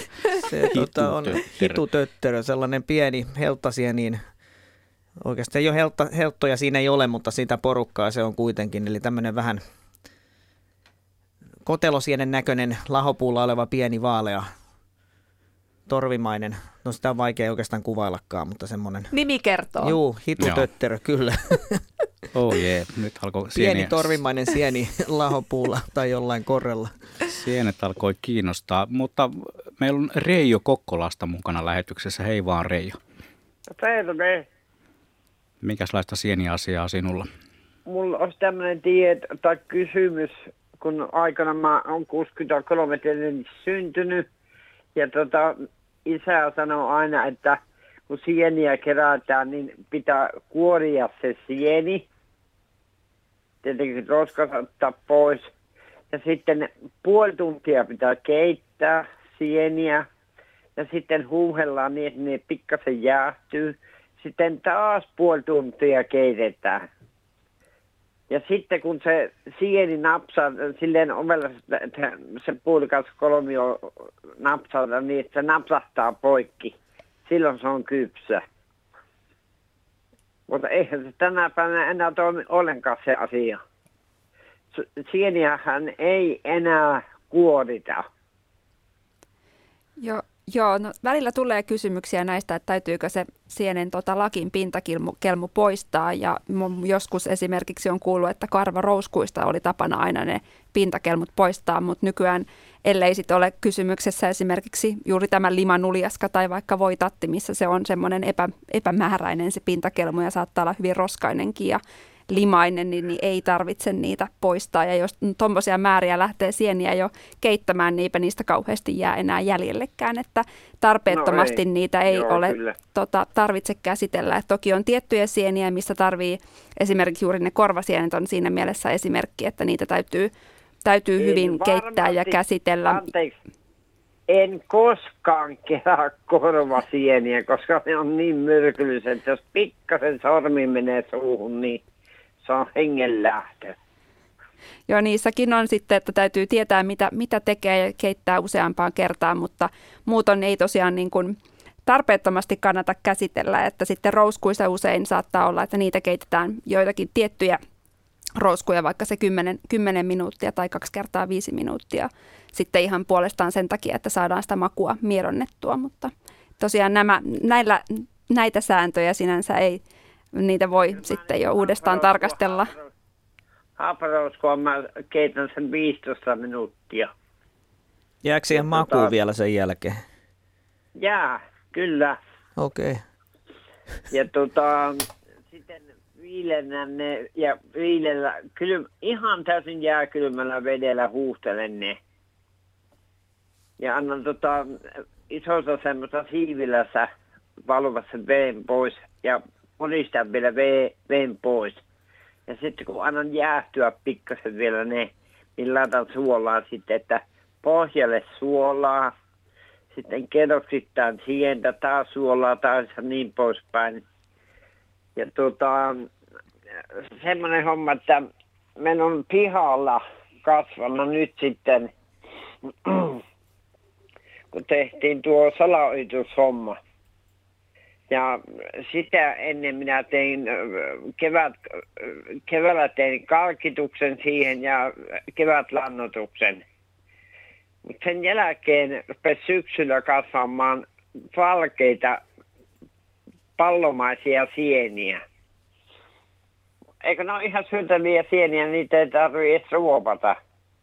No valkea pallomainen sieni ei vielä kerro oikeastaan, tämä mielikuva nyt voi sopia vaikka periaatteessa nuoreen valkokärpäsieneen, vaikka se nyt ei missään nimessä tietysti pihalla tuommoisella salaojapaikalla kasva, mutta jos ne, on, jos ne on näitä, mitä luulen, eli ne on, on näitä kupusieni kuuluvia tuhkeloita, niin silloin niitä voi, voi sitten syödä. Hassu sattuma, että tänään juuri keräsin ryhmätuhkeloita – paistoin ne pannulla, niin mä en niistä kyllä itse omasta, omasta paistoksestani en pitänyt, että mä en sitä sitten suorastaan saattanut syödä loppuun asti, mutta tämä on tietysti kokin taidot ja makuasia, että miten, miten näitä tekee. Mutta pitää aina olla tietysti varma, että mitä ne, mitä ne sienet ovat, mitä valmistaa ruuaksi. Tuhkeloillahan ei, ei näy helttoja ja ne on semmoisia... Ei näy, joo. Että ne on ihan pyöreitä tai pyöreähköjä ja silloin kun ne on sisältä halkileukkauspinta on täysin valkoinen, niin silloin, silloin ne on ne on syömäkelpoisia, mutta tosiaan täytyy silloin sieni tunnistaa, että se kuuluu näihin tuhkeloihin tai, tai sitten maamuniin. Sen verran täytyy, täytyy tietää, että se ei ole vaikka esimerkiksi nuori valkokärpäsieni, kun se tulee tuolta, tietysti se on kangasmetsässä, kuusivaltainen kangasmetsä, niin sehän voi olla suht pyöreä tai semmoinen kananmunamuotoinen, mutta se jos halkaisee, niin siinä halkaisupinnassa sitten näkee jo jala- ja helttojen aiheet. Eli se ei ole semmoista rakenteetonta massaa, kuten – nämä kupusienet ovat. Mites Mario, onko vuosien saatossa tuo sienien käsittely muuttunut ihan tuollaisena periaatteellisella tasolla, kun muistan omasta lapsuudesta, niin meillä keitettiin aina alhaalla sellaisessa isossa padassa niitä sieniä, vähän niin kuin äsken tuossa Reijo kertoi. Te, tekisitkö tänä päivänä asian samalla tavalla enää? No toki tietämys ja on lisääntynyt ja sitä kautta niin kuin myös tavat, tavat muuttuvat ja, ja opitaan sienistä koko ajan lisää. Että en, en enää nykyään lähtisi kyllä noin pitkiä aikoja keittämään, kuten Jarkkokin totesi, niin niistä jo saattaa makukin lähteä ja kyllähän ne ravintoaineetkin sieltä sitten pikkuhiljaa rupeaa jo lähtemään, jos niin pitkiä aikoja niitä käsittelee ja keittää. Mistä löytyy parhaat ohjeet sienten käsittelyyn? No tietysti Marttojen sivuilta. Mä arvasin, että sä sanot heti noin, mutta ja no niinhän sun pitääkin sanoa tietenkin. Mennään eteenpäin. Otetaan Savonlinnasta Pekka mukaan lähetykseen. Terve Pekka. No tervehdys. No niin, minkälainen sienimies sinä olet? No ihan tuossa rupeaa tuo ilta hämärtymään, niin kävin tuossa kotipaikan lähellä tässä Kulennoisten tienoilla asun lähellä Punkaharjua, Savonlinnaa, Kerimäkeä. Eli tota, kävin tuossa pyörähtämässä metsässä ja ö, ihan, ihan semmoisen täsmäpaikan, mutta kovin oli tyhjä, että pikkuinen herkkutati alku siellä oli, johon etana oli hyvin kerennyt jo vauhtiin ja, ja sitten tuota, siinä oli oikeastaan ainoa ruokasieni, että kantareli paikkaa katsoin siellä, mutta oli täysin tyhjä niistä, että tuskin oli kuitenkaan kukaan siinä keräämässä käynyt. Ei ollut siitä kysymys, vaan kerta kaikkiaan niitä pieni nousuja ei sillä nyt ollut. Ja, ja tota, mitähän siinä, no joo, tuo pulkkosieni siellä näytti olleen, että sitten oli oikein semmoinen ryhmä, että siitä oli hyvä katsoa sitten pulkkosienen tuntomerkkiä omaan muistiin. Että, että tämmöinen on paras sienitilanne on ollut täällä elokuun kolme ensimmäistä viikkoa ja sen jälkeen tuli elokuussa semmoinen lopun, elokuun lopun kuiva kausi ja siinä vaiheessa sato lähestyystin katosi. Ja tota, nyt kuluneena viikonloppuna sitten Suppilo Vahvero löytyi ihan kohtuun kivasti kyllä, mutta saa nyt nähdä, miten tämä nyt kehittyy. Että nythän täällä kosteutta on aika hyvin maastossa ja tuo lämpötila nyt on nousussa, että vieläkö se sitten herättää siellä. Mutta esimerkiksi Rosebud on tällä hetkellä niin, kuin, niin sanotusti finaalissa, että, että se, on, se on aika niukkaa on tuo sato tuolla kuitenkin nyt sitten lajien suhteen. Voisiko vielä tässä lokakuussa saada hyvän sienisadon aikaiseksi? Miksei? No, niin. Niin, se tuot sääennustetta kato ja ainakin täällä etelässä niin T-paidassa sai tänään metsässä kulkea. Eli, eli saa nähdä, mitä tämä suorasta Intiani kesä tekee, tekee sienille. Eli saamme lähipäivinä tuolta Baltian suunnalta lämpimiä ilmavirtauksia. Nyt jos sitten saadaan sateita vielä sen jälkeen, niin nyt on ollut aika kuivaa, tuntuu, että tuolla metsissä on ollut, ainakin tuolla Mustikkamaalla oli aika heikosti sieniä suoraan sanottuna, niin kuin oli myös Punkaharjulla, missä itsekin olin, olin tosiaan viikonloppuna, niin ei mitään suuria satoja sieltä saatu. Että tota, mahdollisuuksia on olemassa, että jotain nousisi, mutta mä en olisi kovin toiveikas mihinkään isoihin tatti tattiryöpsähdyksiä välttämättä, vaikka nyt yksittäisiä tatteja tuntuukin nousevan. Etanan syömän, jos tuossa tauolla katsottiin, niin e- etanan syömiä herkkutatteja mullakin tuossa korissa on. Sehän ei haittaa siis mitään, se etana, etana on sitä pureskellut. Mutta osa sienistähän aloittaakin melkein vasta nyt loppusyksystä satokauttaan. Joo, to, toki siis on, on suppilovahvero kuusi lahokka myöhemmin ehkä halla vahakas, härmä malikka, tämän tyyppiset sinivalmuska, tämän tyyppiset ruokasienet, niin ne on vasta odottaa tulemistaan tai on, on ekat, no ekat niistä suppilovaihdot on löydetty vissi, oliko se nyt heinäkuussa yksittäiset, mutta, mutta niin kuin kyllä niin kuin pääsatokausi on ehdottomasti vasta edespäin.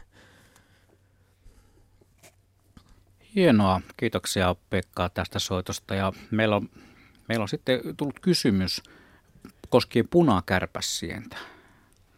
Uskallatteko ottaa kysymyksen vastaan? Kysy Nimittäin... se ensin, niin mietitään sitten. Teppana Nastolasta kysyy, että miten sitä punakärpäsientä käytettiinkään kärpästen häätämiseen. Voiko sitä säilyä jotenkin, että voisi pitää varalla talven yli? Joo, mä, mä oon vaan kuullut tällä lailla, että liotetaan punakärpäsientä maitoon ja sitten kun ne kärpäset juo sen maidon, niin, tai menee siihen maitoon sitten aterioimaan, että ne sillä taintuu, mutta tässä nyt on heti vaaran paikat, jos on taloudessa lapsia tai kissoja tai muita eläimiä, niin en, en oikeastaan lähti suositteleen kärpäsientä, kärpäsen torjuntakeinona kuitenkaan. Ja nyt jos sen, no sen tiedän tietysti, että jos punakärpäsienen kuivaa, ne myrkyt eivät ole vesiliukoisia, ne, ne jää siihen sieneen, mitä siinä on. Siinä on muun muassa iboteenihappoa, muskimolia, tämän tyyppisiä myrkkyjä – että ne, ne kyllä kuivattuun sinne jäävät, mutta todellakin en, en lähti suosittelemaan nykykodeissa tätä Tule, kärpäsen tappokeinoa. Tuleeko se kärpäsieni nimi juuri tästä asiasta? Tietääkseni tulee joo. Ja sehän on siis kärpäsienet on iso suku meillä, niin kuin tuossa alussa sanoin, niin 30-40 laji suvussa, josta käsittääkseni juuri punakärpäsienellä on tehty tätä, tätä kärpäsen tappoa. Ja toihan on kiinnostavaa, että ne sienet välillä vaikuttaa vähän eri tavalla eri eläimiin, että ymmärtääkseni porot esimerkiksi pystyy syömään monia sieniä, mitä ihmiset pystyy. ei pysty. Mä en tiedä syökö poro punakärpäsientä, mutta ainakin orava syö punakärpäsientä, että, että se, ei ole, se ei ole oravan elimistölle sit myrkyllinen ja sanotaan tähän sekin, että, että jos joku eläin syö jotakin sientä, niin se ei kerro mitään sen syötävyydestä ihmisen kannalta, eli me ei voida sitä myrkyllisyyttä päätellä, onko etana syönyt tai onko, onko orava syönyt, niin se ei, se ei, ihmisen elimistö on erilainen, se ei kerro mitään meidän, eikä anna edes viitettä siitä, onko se ihmiselle syötävä. Kello on 22 minuuttia yli 19 ja Sieni-ilta jatkuu kello 20 saakka 020317600 numero. Voi soittaa vielä 37 minuutin ja 15 sekunnin ajan. Ja voihan meille laittaa vaikka tuota yle.fi kautta Radio Suomi sieltä laittaa viestiä studioon. Meillä on Sinikka lähetyksessä Tampereelta. Hei vaan Sinikka. No hei. Minkälaista no, sieni asiaa sulla? Juu, mä oikeastaan on täällä Kokkolan saaressa tällä hetkellä, mutta tota, kesämökillä niin noin löydettiin kantareille ja jonkun verran ja tehtiin kastiketta, mutta niitä oli niin vähän siinä, niin me löydettiin sitten koivusta, lahosta koivusta sientä. Sitä oli siinä rungolla paljon ja kirjan mukaan katsottiin, että se oli tämä pohjan mesisieni, koska siinä oli semmoisia ruskeita pilkkuja päällä, niin ja se oli vaalea sieltä alta ja siellä oli siinä renkaassa semmoisia ruskeita, niin me oletettiin, että se on tämä pohjan mesisieni. No, sitten me paistettiin niitä sekaan vaan, eikä me mitään esikäsittelyä tehty. Ja sitten mä katsoin netistä, niin siellä kehotettiin tekemään esikäsittelyä. Ollaanko me nyt tehty oikein? Kovasti me paistettiin ja keitettiin kastikkeessa. Joo, kyllä pohjan mesisienelle suositellaan kiehautus, eli sanoisin, että minuutin verran kiehuvassa vedessä esikäsittelyksi. Mä oon itse niitä joskus kerännyt ihan, heitellyt sinne lakkeja ihan sienipaistokseen – niin. Mutta heikko vatsaisimmille sille, siitä voi tulla oireita. Mulle nyt ei tullut oireita. Eli suosittelen itse Joo. sienineuvoja minäkin, niin että keittäkää ne ensin ja sen jälkeen valmistakaa ne. Ja tosiaan tämä kuvailu, minkä sanoitte, niin sopii pohjan mesisieneen nimenomaan, eli se on siinä lakin pinnalla ei, ei varsinaisia pilkkuja ehkä ole, mutta semmoisia törröttäviä suomuja tosiaan, mutta Joo. siinä renkaan Joo. alapinnalla on näitä tummia ruskeita Joo, pilkkuja, niin ne on nimenomaan pohjan mesisienelle Joo, ominaisia. Hyvä. No tota, se vaan, että kun sitä nyt kun kehotatte keittämään, niin heitetäänkö se keitinvesi pois, ettei sitä saa käyttää ruoaksi? Joo, kyllä näissä aina kun esikäsitellään sieniä, niin. eli keitetään rouskuja tai varsinkin jos niin. keitetään korvasientä, niin se on ehdottomasti Joo. tuttu sanoa, että mik, miksi se pitää heittää pois. Riittää, että se kaataa pois. no just joo, ei kannata heitellä mistä vaan. Niin. Kiehumaa kuumaa vettä ei ainakaan kannata ruveta kauheasti heittelemään. Kyllä, eli, eli kaataa keitinveden pois ja huuhtelee ne lävikössä, niin sen joo. jälkeen voi valmistaa. Mutta jos, oletteko syöneet ne mesisienet jo tässä vaiheessa? No ollaan. Tuliko nipistelyjä ja... vatsaan?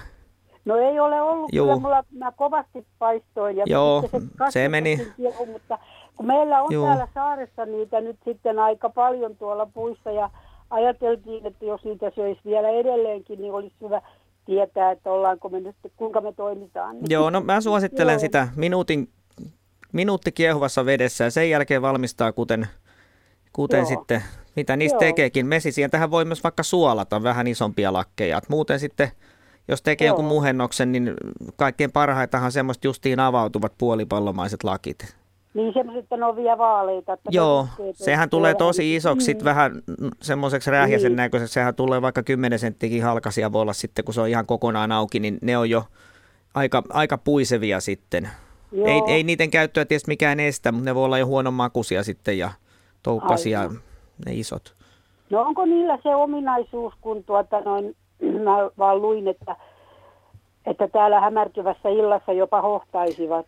Joo, no itse sienet ei välttämättä hohda, mutta mä oon itse kerran nähnyt semmoisen bioluminenssi-ilmiön, eli mesisienen rihmasto oli tämmöisessä märässä, no sanotaan, että mikähän se oli, mä tein, pihasta oli kaatunut pajupuu ja se oli aika laho ja vettynyt se pajupuu sitten ja Mä olen siitä kuitenkin halkoja tehnyt ja laittanut ne kuivamaan.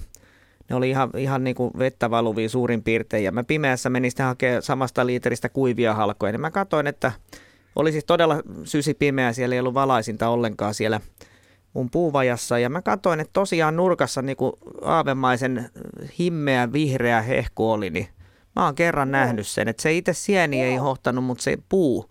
Ja mä sitten päivällä tarkastin, niin siinä on semmoisia paksuja mustia rihmastojänteitä, jotka on mesisienen rihmoja. Et mä oon kerran tämän tosiaan nähnyt. Et Joo, se ei ole mitään tarua, mutta se on äärimmäisen heikko. Et silmät täytyy olla tottunut pimeeseen ja, ja ihan, ihan pimeä ympäristö, niin sellaisessa sen voi ainakin joissain olosuhteissa nähdä.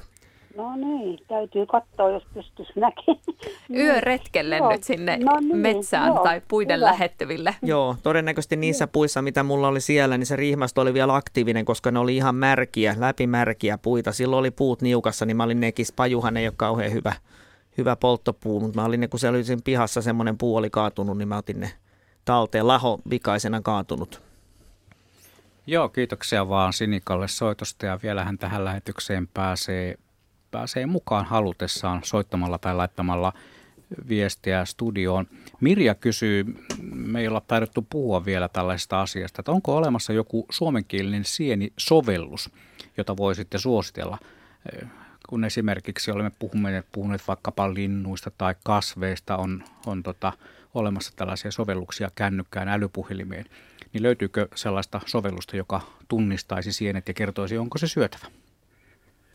No tota, sellaisia vissiin on, mutta täytyy sanoa, että mulla ei ole kyllä henkilökohtaista kokemusta valitettavasti. Että mä oon kasvisovelluksen ladannut kyllä erään, erään tai parikin sellaista. Plantnet, mikä on hämmästyttävän kasveilla hyvä, että jos ottaa vaikka le- hyvän kuvan lehdistä ja kukista, niin se tarjoaa todennäköisyysjärjestyksessä vaihtoehdot, mutta sienistä mä en ole vastaavaa. Tiedän, että niitä on, mutta mä en ole kokeillut sellaista. Annas mulle yksi sieni siitä. No niin, tehdäänkö okay. täällä testi nyt? Tehdään testi. Juha testaa, joo, sulla on vissi. Joo, täytyy sanoa, että mulla ei ole kokemusta. Mä en osaa ottaa kantaa tähän, tähän sienen, sienten osalta, mutta sen, sen verran osaan toki ottaa kantaa, että tulipa siinä tuloksessa sitten mikä tahansa tulos, niin se antaa viitettä.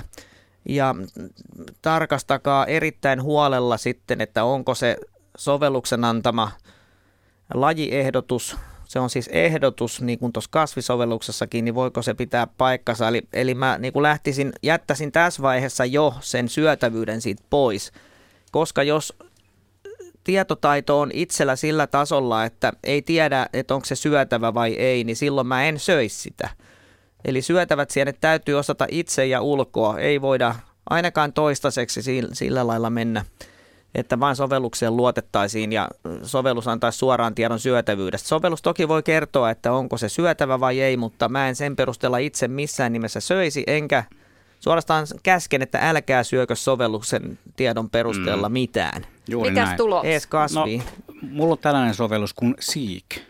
Joo. Ja tämä kertoo, että tämä, ensin se kertoo, että se kuuluu agarikaalle sukuun ja sitten se määritteli sen rusokärpässieneksi. No se osui osu kyllä tässä kohdalleen kyllä, että, että ihan, ihan hyvin, oli, hyvin oli määritetty. ne on tosiaan nämä samat studion pihan rusokärpässienet, mitä tuossa kuvasit. Ja vielä keinovalossa ja tässä studion niin. Niin kuin luonnosta et, et sikäli, sikäli tämä osui nyt kohdalleen. Mutta tämäkään sovellus ei kerro sitä, että onko tämä syötävä, tai, mutta se vaan teki tuon lajimäärittelyn ja Joo. siihenkin pitää, kuten sanoit, niin pitää suhtautua varauksella. Kyllä, ja mä oikeastaan pitäisin parempana, että jos se ei kerro, että se on syötävä, koska silloin, jos se kertoo, että se on syötävä, se voi rohkaista mm. minusta aiheettomasti siihen syömiseen.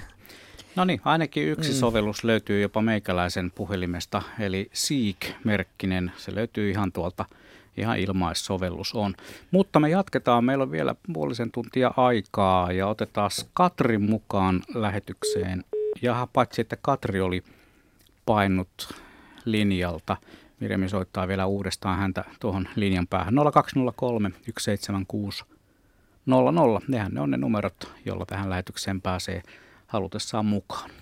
Mä vielä lisäisin vähän tuohon sovelluksia sienen tunnistamiseen, että että varmaan just jos aloittaa tätä sienten tunnistusta, niin pitäisi opetella ne tavat tavallaan, miten tietty sieni tunnistetaan, eli mitkä eri, esimerkiksi on ne sienten osat. Niin, eli... no lähdetään siitä, että jos puhutaan näistä, mitä nyt metsät on yleensä, mitä sienestä etsii, eli heltasienet, tatit, tietysti on kääpiäkin syötäviä, niin niissä on lakki ja jalka – lakki ja jalka ja jalan alapinnalla on sitten, tai anteeksi, lakin alapinnalla on sitten heltat tai pillit esimerkiksi, tai orat, eli piikit, jos se on orakas ja näin poispäin. Eli pitäisi opetella nämä. Sitten heltoissakin on, että mikä on kolotyvinen, mikä on irtotyvinen, mikä on johteinen. Hyvässä ihan perusruokasieni kirjassakin on nämä. Ihan perustermit on selostettu. Sitten jalka, onko siinä rengas ja onko siinä tuppi. Nämä tämmöiset on on kyllä opeteltava, oli sovelluksia tai ei. Kesän jälkeen voi ruveta sitten lukemaan, että mitkä tuntomerkit pitäisi mistäkin sienestä Joo, löytyä. Ja kyllä. Sitten kun kaikki löytyy, niin sitten voi suht turvallisesti ajatella, että tämä Joo. sieni olisi kyseessä. Sienen tunnistuksessa vielä sanon, että ei kannata äh, kertoa yhteen tuntomerkkiin, vaan sienen tunnistus on aina kokonaisuus. Vaikka tämä rusokärpäsieni tässä nyt kun on edessä, niin mainitsen, että siinä on se punertuvuus, se on yksi – siinä on pilkku ja kaksi, siinä on tämmöinen rengas kolmantena, jolla, jolla on pystysuuntaisia uurteita. Ja tota, heltat on valkoiset ja irtotyviset, niin, ja sitten sen lakin pinnalla on, on pilkkuja, niin näistä kokonaisuudesta saadaan jo se rusokärpäsieni. Niin vaikka pelkkä rengas ei tee tästä rusokärpäsientä, se voi olla vaikka mikä kärpäsieni tai muukin sieni, millä on rengas. Että, että näin, näin mennään. Katsotaan kokonaisuutta ja Toisaalta joku tuntomerkki ei aina kaikissa sit hyvinkään näy. Jos tämä on ihan hyvä kuntoinen nuori poimittu todella varovasti, niin voi olla, että siinä ei tuot punnerusta näy sit ollenkaan esimerkiksi. Se kuulostaa niin helpolta kuin se osaa. Nyt meillä on Katri Askolasta linjalla. Terve Katri. Terve. Kiva, kun saimme sinut kiinni. Ole hyvä, kysy. Joo, mä olisin kysynyt, että onko ukonsieni sellainen, jota esiintyy niin kuin koko kesän? Mä, mä oon jotenkin ajatellut, että se on sellainen enemmän niin kuin loppukesän tai ehkä niin kuin elo, syyskuun, ke, mutta me löydettiin myös niin kuin ihan alkukesästä kesäkuun niin kuin alkupuolella ja mä olin niin kuin tosi ihmeissä. Niin... Kyllä, uko sieltä voi on esiintyä. se sellainen tuli? Joo, kyllä sitä voi olla kesäkuussa ja havaintoja alkaa tulla kesäkuusta. Okay. Kyllä, että tota, ylipäänsä lahottajasienillä, joihin ukonsienikin kuuluu, niin on paljon joustavampi tämä, myös tämä kasvuajan kohta.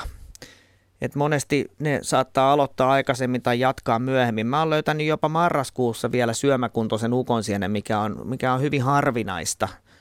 Joo. Oliko se nyt just viime vai toissa syksynä, kun on ollut lämpimiä syksyä useita?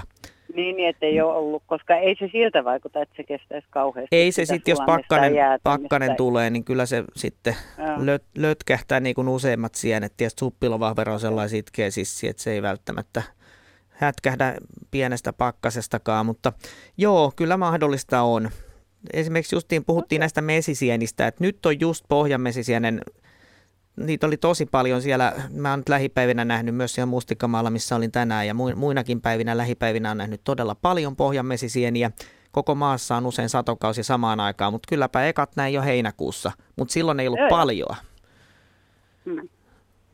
Joo. Okei, no mutta se on hyvä, koska se on hauska, kun ne kasvaa lähistöllä ja on äärimmäisen herkullisia. Se on kyllä munkin, sanotaan siinä jaetulla kakkossialla kyllä korvasieni ja mun, minusta se paras sieni mun maun mukaan, mutta ukonsieni ja... No tämä on niin helppo, kun tätä Juu, se on niin... muuta tehdä, kun hän paistaa sieltä. Miten sä Marjo valmistat yleensä?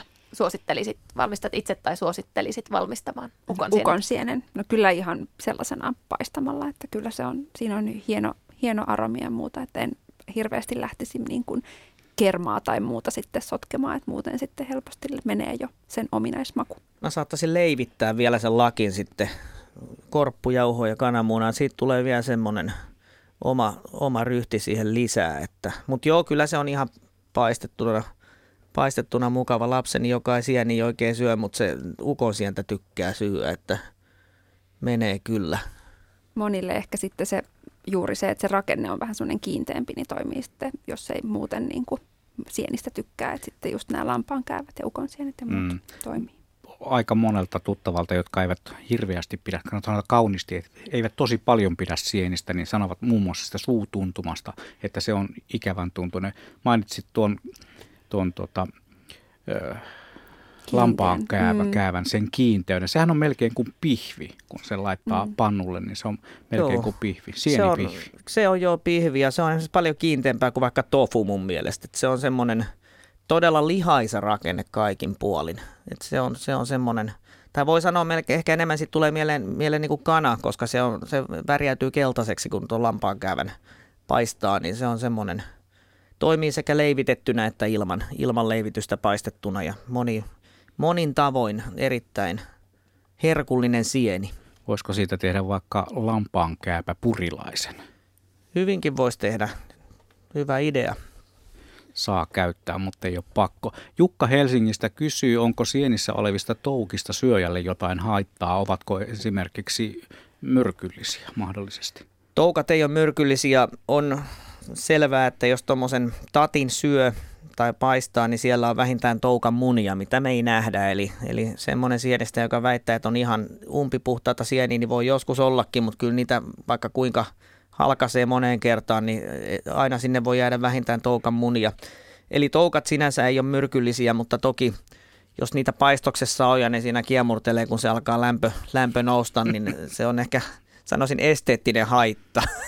Ainakin Näin kiltisti, mutta se, että jos, jos sisältö, vaikka tatin sisältö alkaa olla, muistuttaa sahanpurua enemmän, niin silloin se tarkoittaa sitä, että ne on jo monta päivää siellä askarellut ja nehän toki elävät siellä sienessä, eli sieltä niin kuin ihmisetkin, niin ne käy, ne ei nyt vessassa käy, ne ulostaa sinne perään, eli se on sitten siellä on niitä toukkia, siellä on toukan ulostetta, siellä on katkenneita kuolleita sienirihmoja, eli siinä on, on jos, se on, jos se on todella jo pitkälle syöty, niin siellä on aina muutakin mikrobitoimintaa. Siellä on bakteereita sitten lisäksi, jotka jo hajottaa sitä sientä.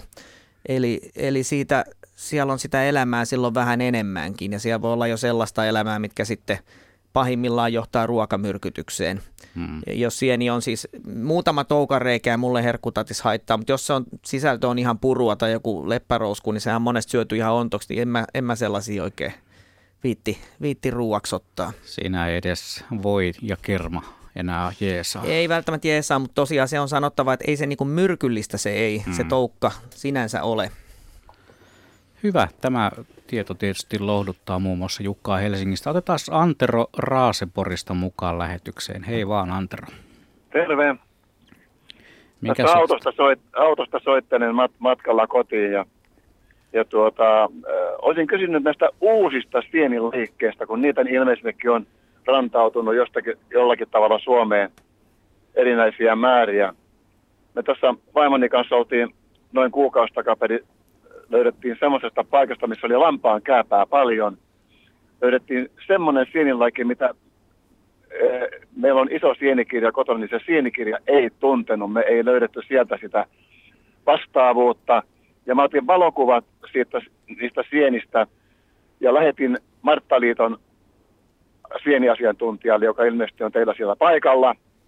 Me kä- kännykkäkuvat siitä ja, tuota, ja, ja, ja äh, silloin tuli vaan vastaus, että emme voi tunnistaa sie- sieniä kuvien perusteella, että ne pitäisi tutkia niin kuin paremmin, paremmin.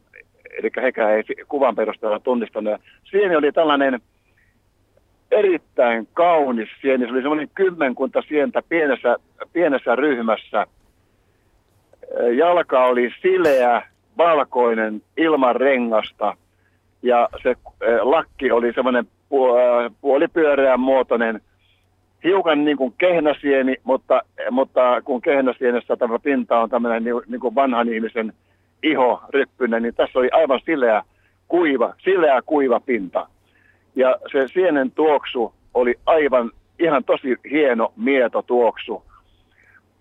Ja me me mä oli, odotin oikein semmoista, semmoista tuota vastausta, että sieltä olisi valmiiksi tullut, tullut tuota noin, niin vastaus, että olette löytäneet jotakin herkkua, mutta ei tuon vastauksen perusteella, mitä sieltä tuli, niin me jouduttiin heittämään ne pois.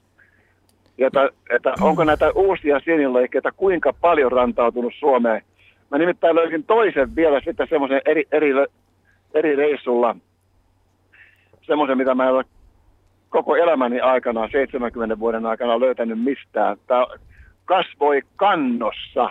Se oli semmoinen puoliksi lahonnut kanto, re, iso, iso, iso kanto, tuommoinen reilun puolen metrin paksuinen kanto. Ja se sieni oli saman kokoinen, sen kannon kokoinen, reilun puolen metrin kokoinen. Oliko ruskea sävyinen sieni? Ruskea, ruskea, no joo, mä ruskea, melkein ja... sanoisin, että se on sametti jalka ollut, noin kuvailut ehkä osuu Aa. siihen. Ja se on ollut tänä vuonna satosa. Tuohon ekaan, ekaan sieneen en uskalla itsekään sanoa tämän, oliko se mihin aikaan vuodesta oli tämä ensimmäinen valkoinen Suurin piirtein, suurin piirtein kuukausi. Joo, mulla tuli, takaperin, joo, no, sit se hajukin oli miellyttävä, niin mulla tuli hiukan Kyllä. mieleen retikkavalmuska, joka, joka on mun enää kyllä semmoinen aika pistävän retikkaisen nimellä. Mutta mä sanoisin näin, että Martoissa varmaan oltiin varovaisia vastaamaan tietysti et, noin organisaationa siinä, siinä, mutta sä voit ladata se jonnekin sosiaaliseen mediaan, niin katsotaan mitä siellä vaikka Suomen Sieniseuran jäsen, jos olet Facebook-käyttäjä ja olet Suomen Sieniseuraan ryhmään Niin. liittynyt, niin lataa vaikka sinne ja katsotaan mitä sieltä vastauksia tulee, että siellä Joo, kukaan on- ihminen ei edusta kuin omaa itseään ja voi aina sitten arvata ja perustellen sitten määrittää. Mutta tosiaan mä en, mä en uskalla tässä pelkästään tämän sanallisen kuvailun perusteella sanoa.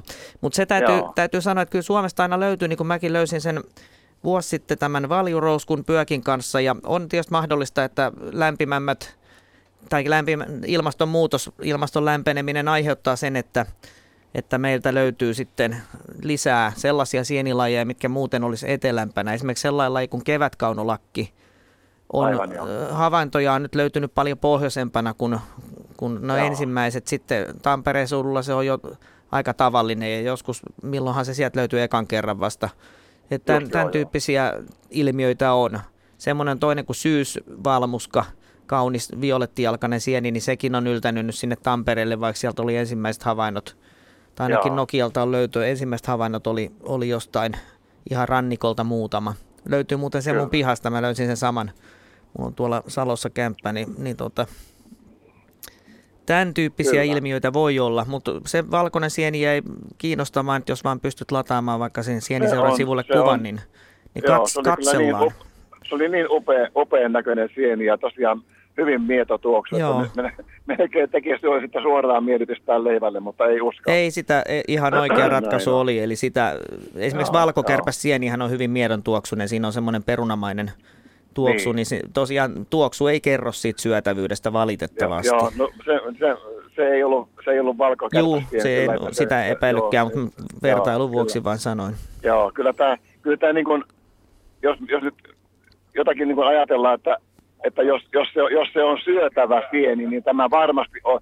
Jos joku on syötävä sienen näköinen, niin tämä oli nimenomaan se. Mutta, okay. mutta kun ei voi tietää, ei voi tietää, se on ikävää. Kun... Ja tosi iso sienikirja ei tuntenut sitä ollenkaan. Käytiin joka sivu läpi. Joo, sen verran vielä sienikirjoista mainitsen, kun niitä luetaan, niin niissä on otet, yleensä yksi kuva per sieni on.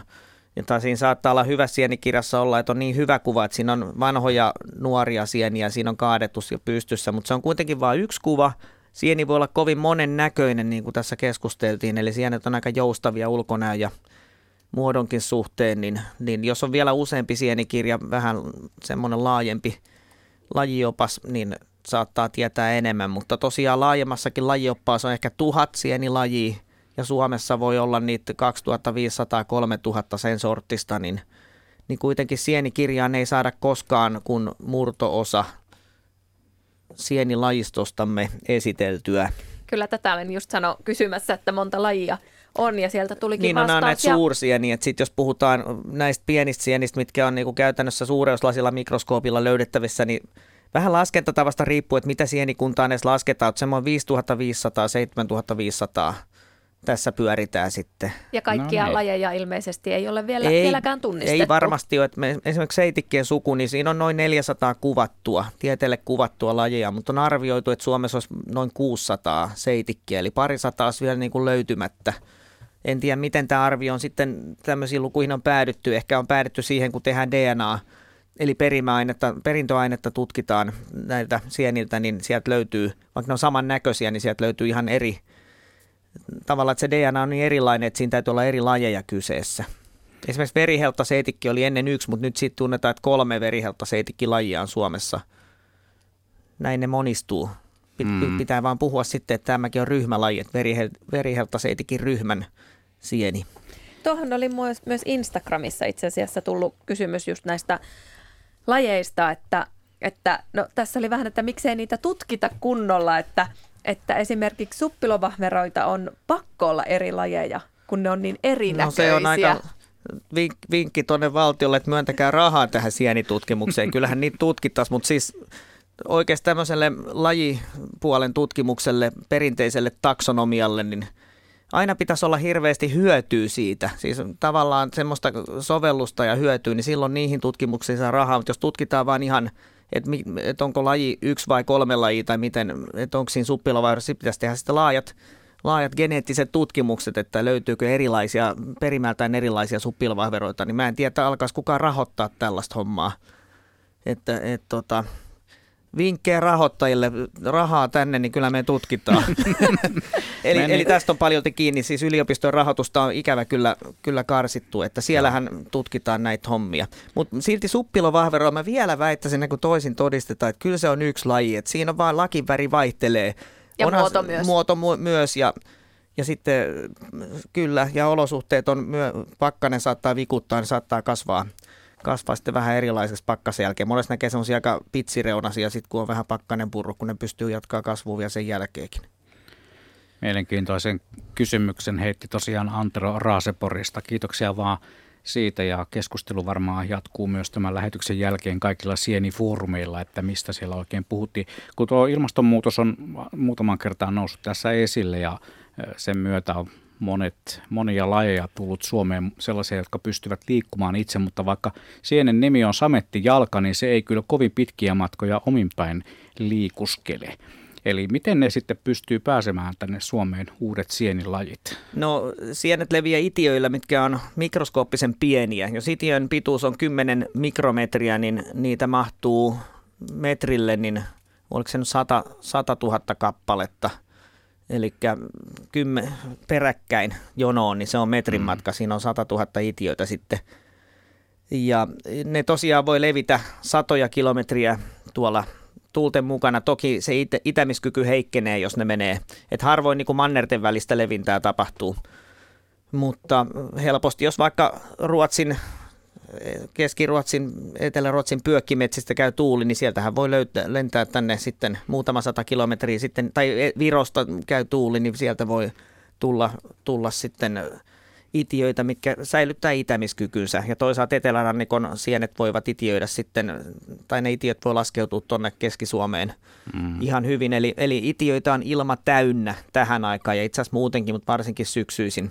Kaikenlaisten sienten itiöitä, jos sitä otet, imur, imuroita siitä tietty näyte, niin näin ne leviää. Toisaalta se ei vielä riitä, että yksi itiö menee maahan, vaan itiön täytyy levitä maahan ja kasvattaa rihmaa. Sitten toisen samanlainen itiön täytyy kasvattaa rihmaa. Rihmojen täytyy kohdata. Sitten ne vasta pystyy kasvattaa tämmöisen rihmasto, joka kasvattaa sitten näitä meille näkyviä itiöemiä, jotka on siis sienten lisääntymiselimiä.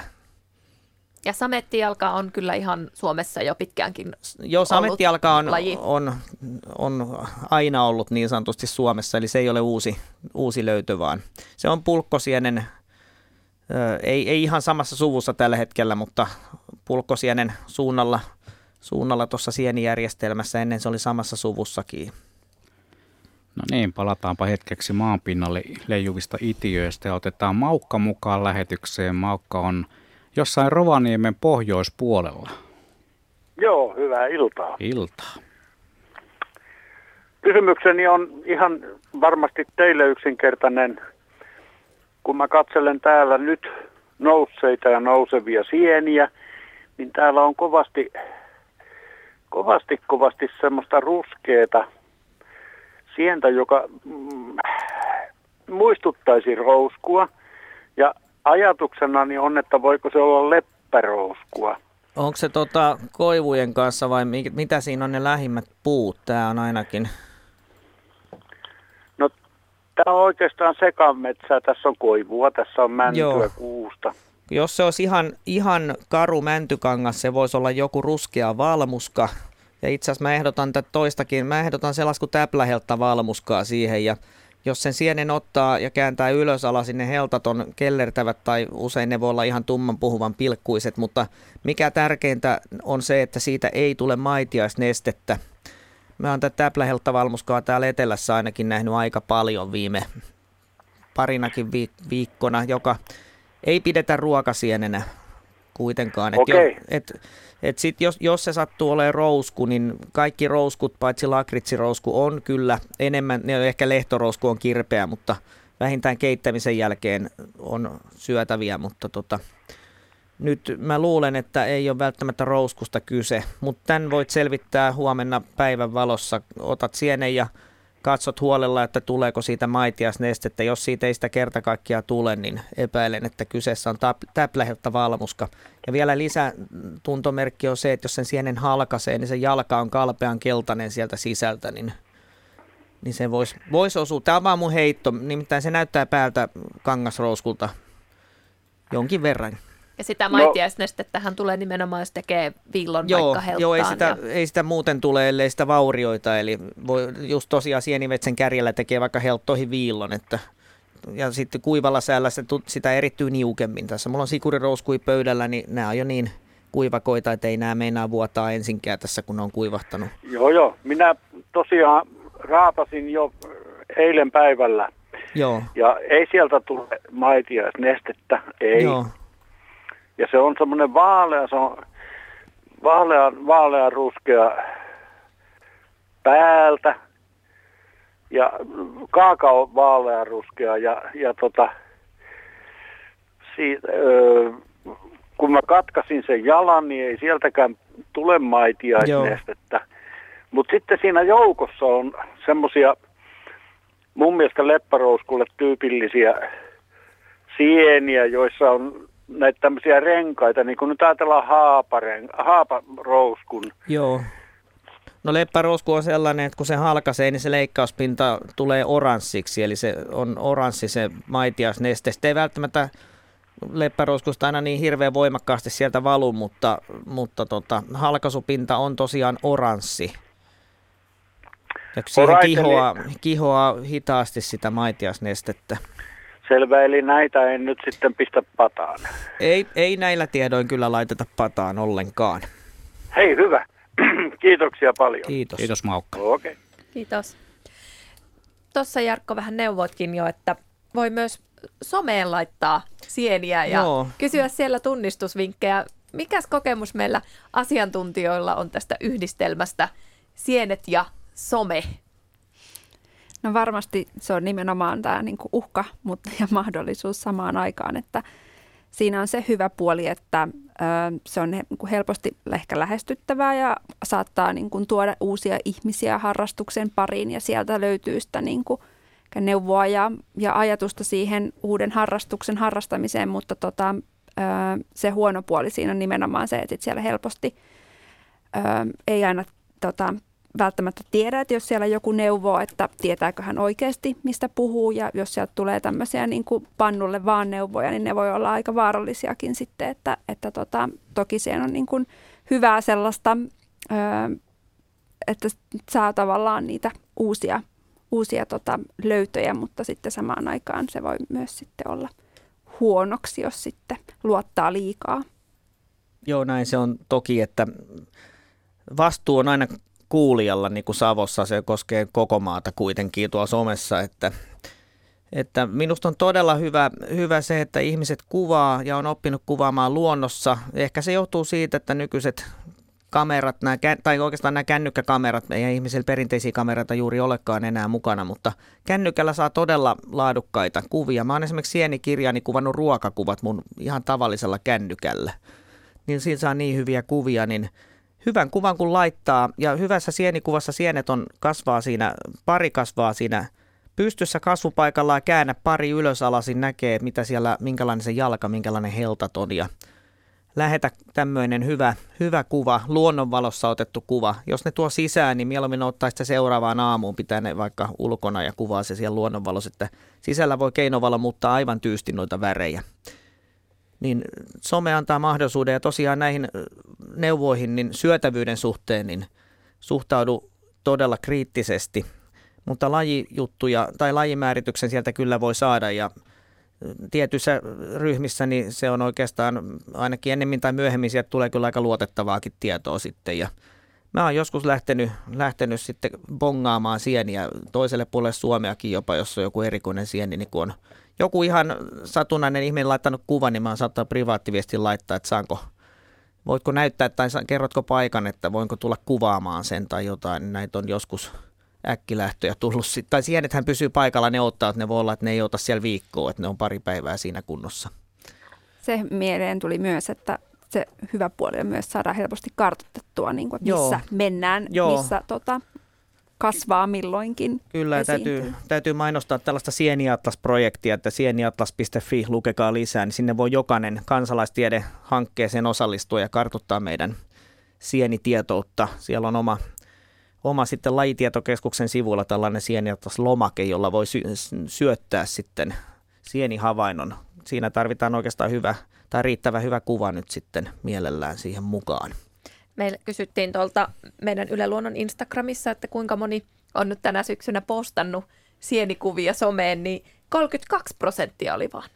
Että olisi ollut vähän isompikin. Niin, toisaalta. Voihan se laittaa omalle seinällekin, mutta tosiaan nämä harrasteryhmät luonno, ylipäänsä luontoalalla, niin mä sanoisin, että ne on ruokkinut kyllä tämmöistä luontokiinnostusta ihan takuulla, että – oikeastaan tiedänkin ihmisiä, mitkä on innostunut yksinkertaisesti siitä, että he on ihan amatöör, ihan niin kuin voi sanoa, että tiennyt muutaman sienen ehkä ja laittanut jostain erikoista sienestä kuvaa ja kun ne on tavallaan saanut sen, saanut sen tiedon, että hei, tämä olikin hyvä löytö, niin sitten on, on siitä lähtenyt, lähtenyt se harrastus ja mennyt tosi vakavalle tasolle sitten, hyvällä tavalla vakavalle, vakavalle tasolle. Ja kyllähän se nyt innostaa lähtemään metsään, jos huomaa, että hitsi naapuri on laittanut tällaisen hienon sienikuvan, että nyt lähdetään itsekin katsomaan, että mitä sieltä löytyy. Kyllä, että ky- kyllä hyvästä sienilöydössä saa, saa endorfiineja mun mielestä, että se on, niinku, se on oikeastaan parempaa kuin hyvä seksi melkein, jos löytää tosi hyvän sienelöydön. Sitten tulee semmoinen olo, että ah. No nyt, jos ei vielä ole kukaan innostunut tämän parin tunnin aikana menemään sienimetsään, niin tämä oli nyt varmasti se lopullinen niitti, että minkä takia sinne sienimetsälle kannattaa lähteä. Meillä on minuuttia aikaa. Vielä voitaisiin joku closehouse tehdä niin sanotusti, vaikka tuossa tietysti Jarkko jo vähän yrittikin siihen, että mennä, mutta tota, m- miten te suosittelette sellaiselle ihmiselle, joka on koskaan käynyt sienimettässä? Kaveri mukaan, kävelevä sienikirja mukaan. Tai sitten hyvä kamera ja postaa tosiaan sosiaalisia mediaa ja suhtautuu viileydellä kuitenkin neuvo, saamiinsa neuvoihin siellä. Ja järjestetään myös sieniretkiäkin, Totta kai. Sieninäyttelyitä järjestetään tänä vuonna koronan takia. Esimerkiksi Suomen sieniseura ei järjestänyt kuin sienineuvontaa nyt, mutta toivottavasti ensi syksynä päästään, muistakaa myös paikalliset sieniseurat ympäri maata järjestävät sienitapahtumia, sieniretkiä, tämän tyyppisiä, ei tarvi yksin mennä. Ja mä voisin nopeasti sanoa pienen sieni klousauksen, että kiitokset lahjalle Rääkkylään, jolta mä sain just suppilovahveroita eilen ison kasan.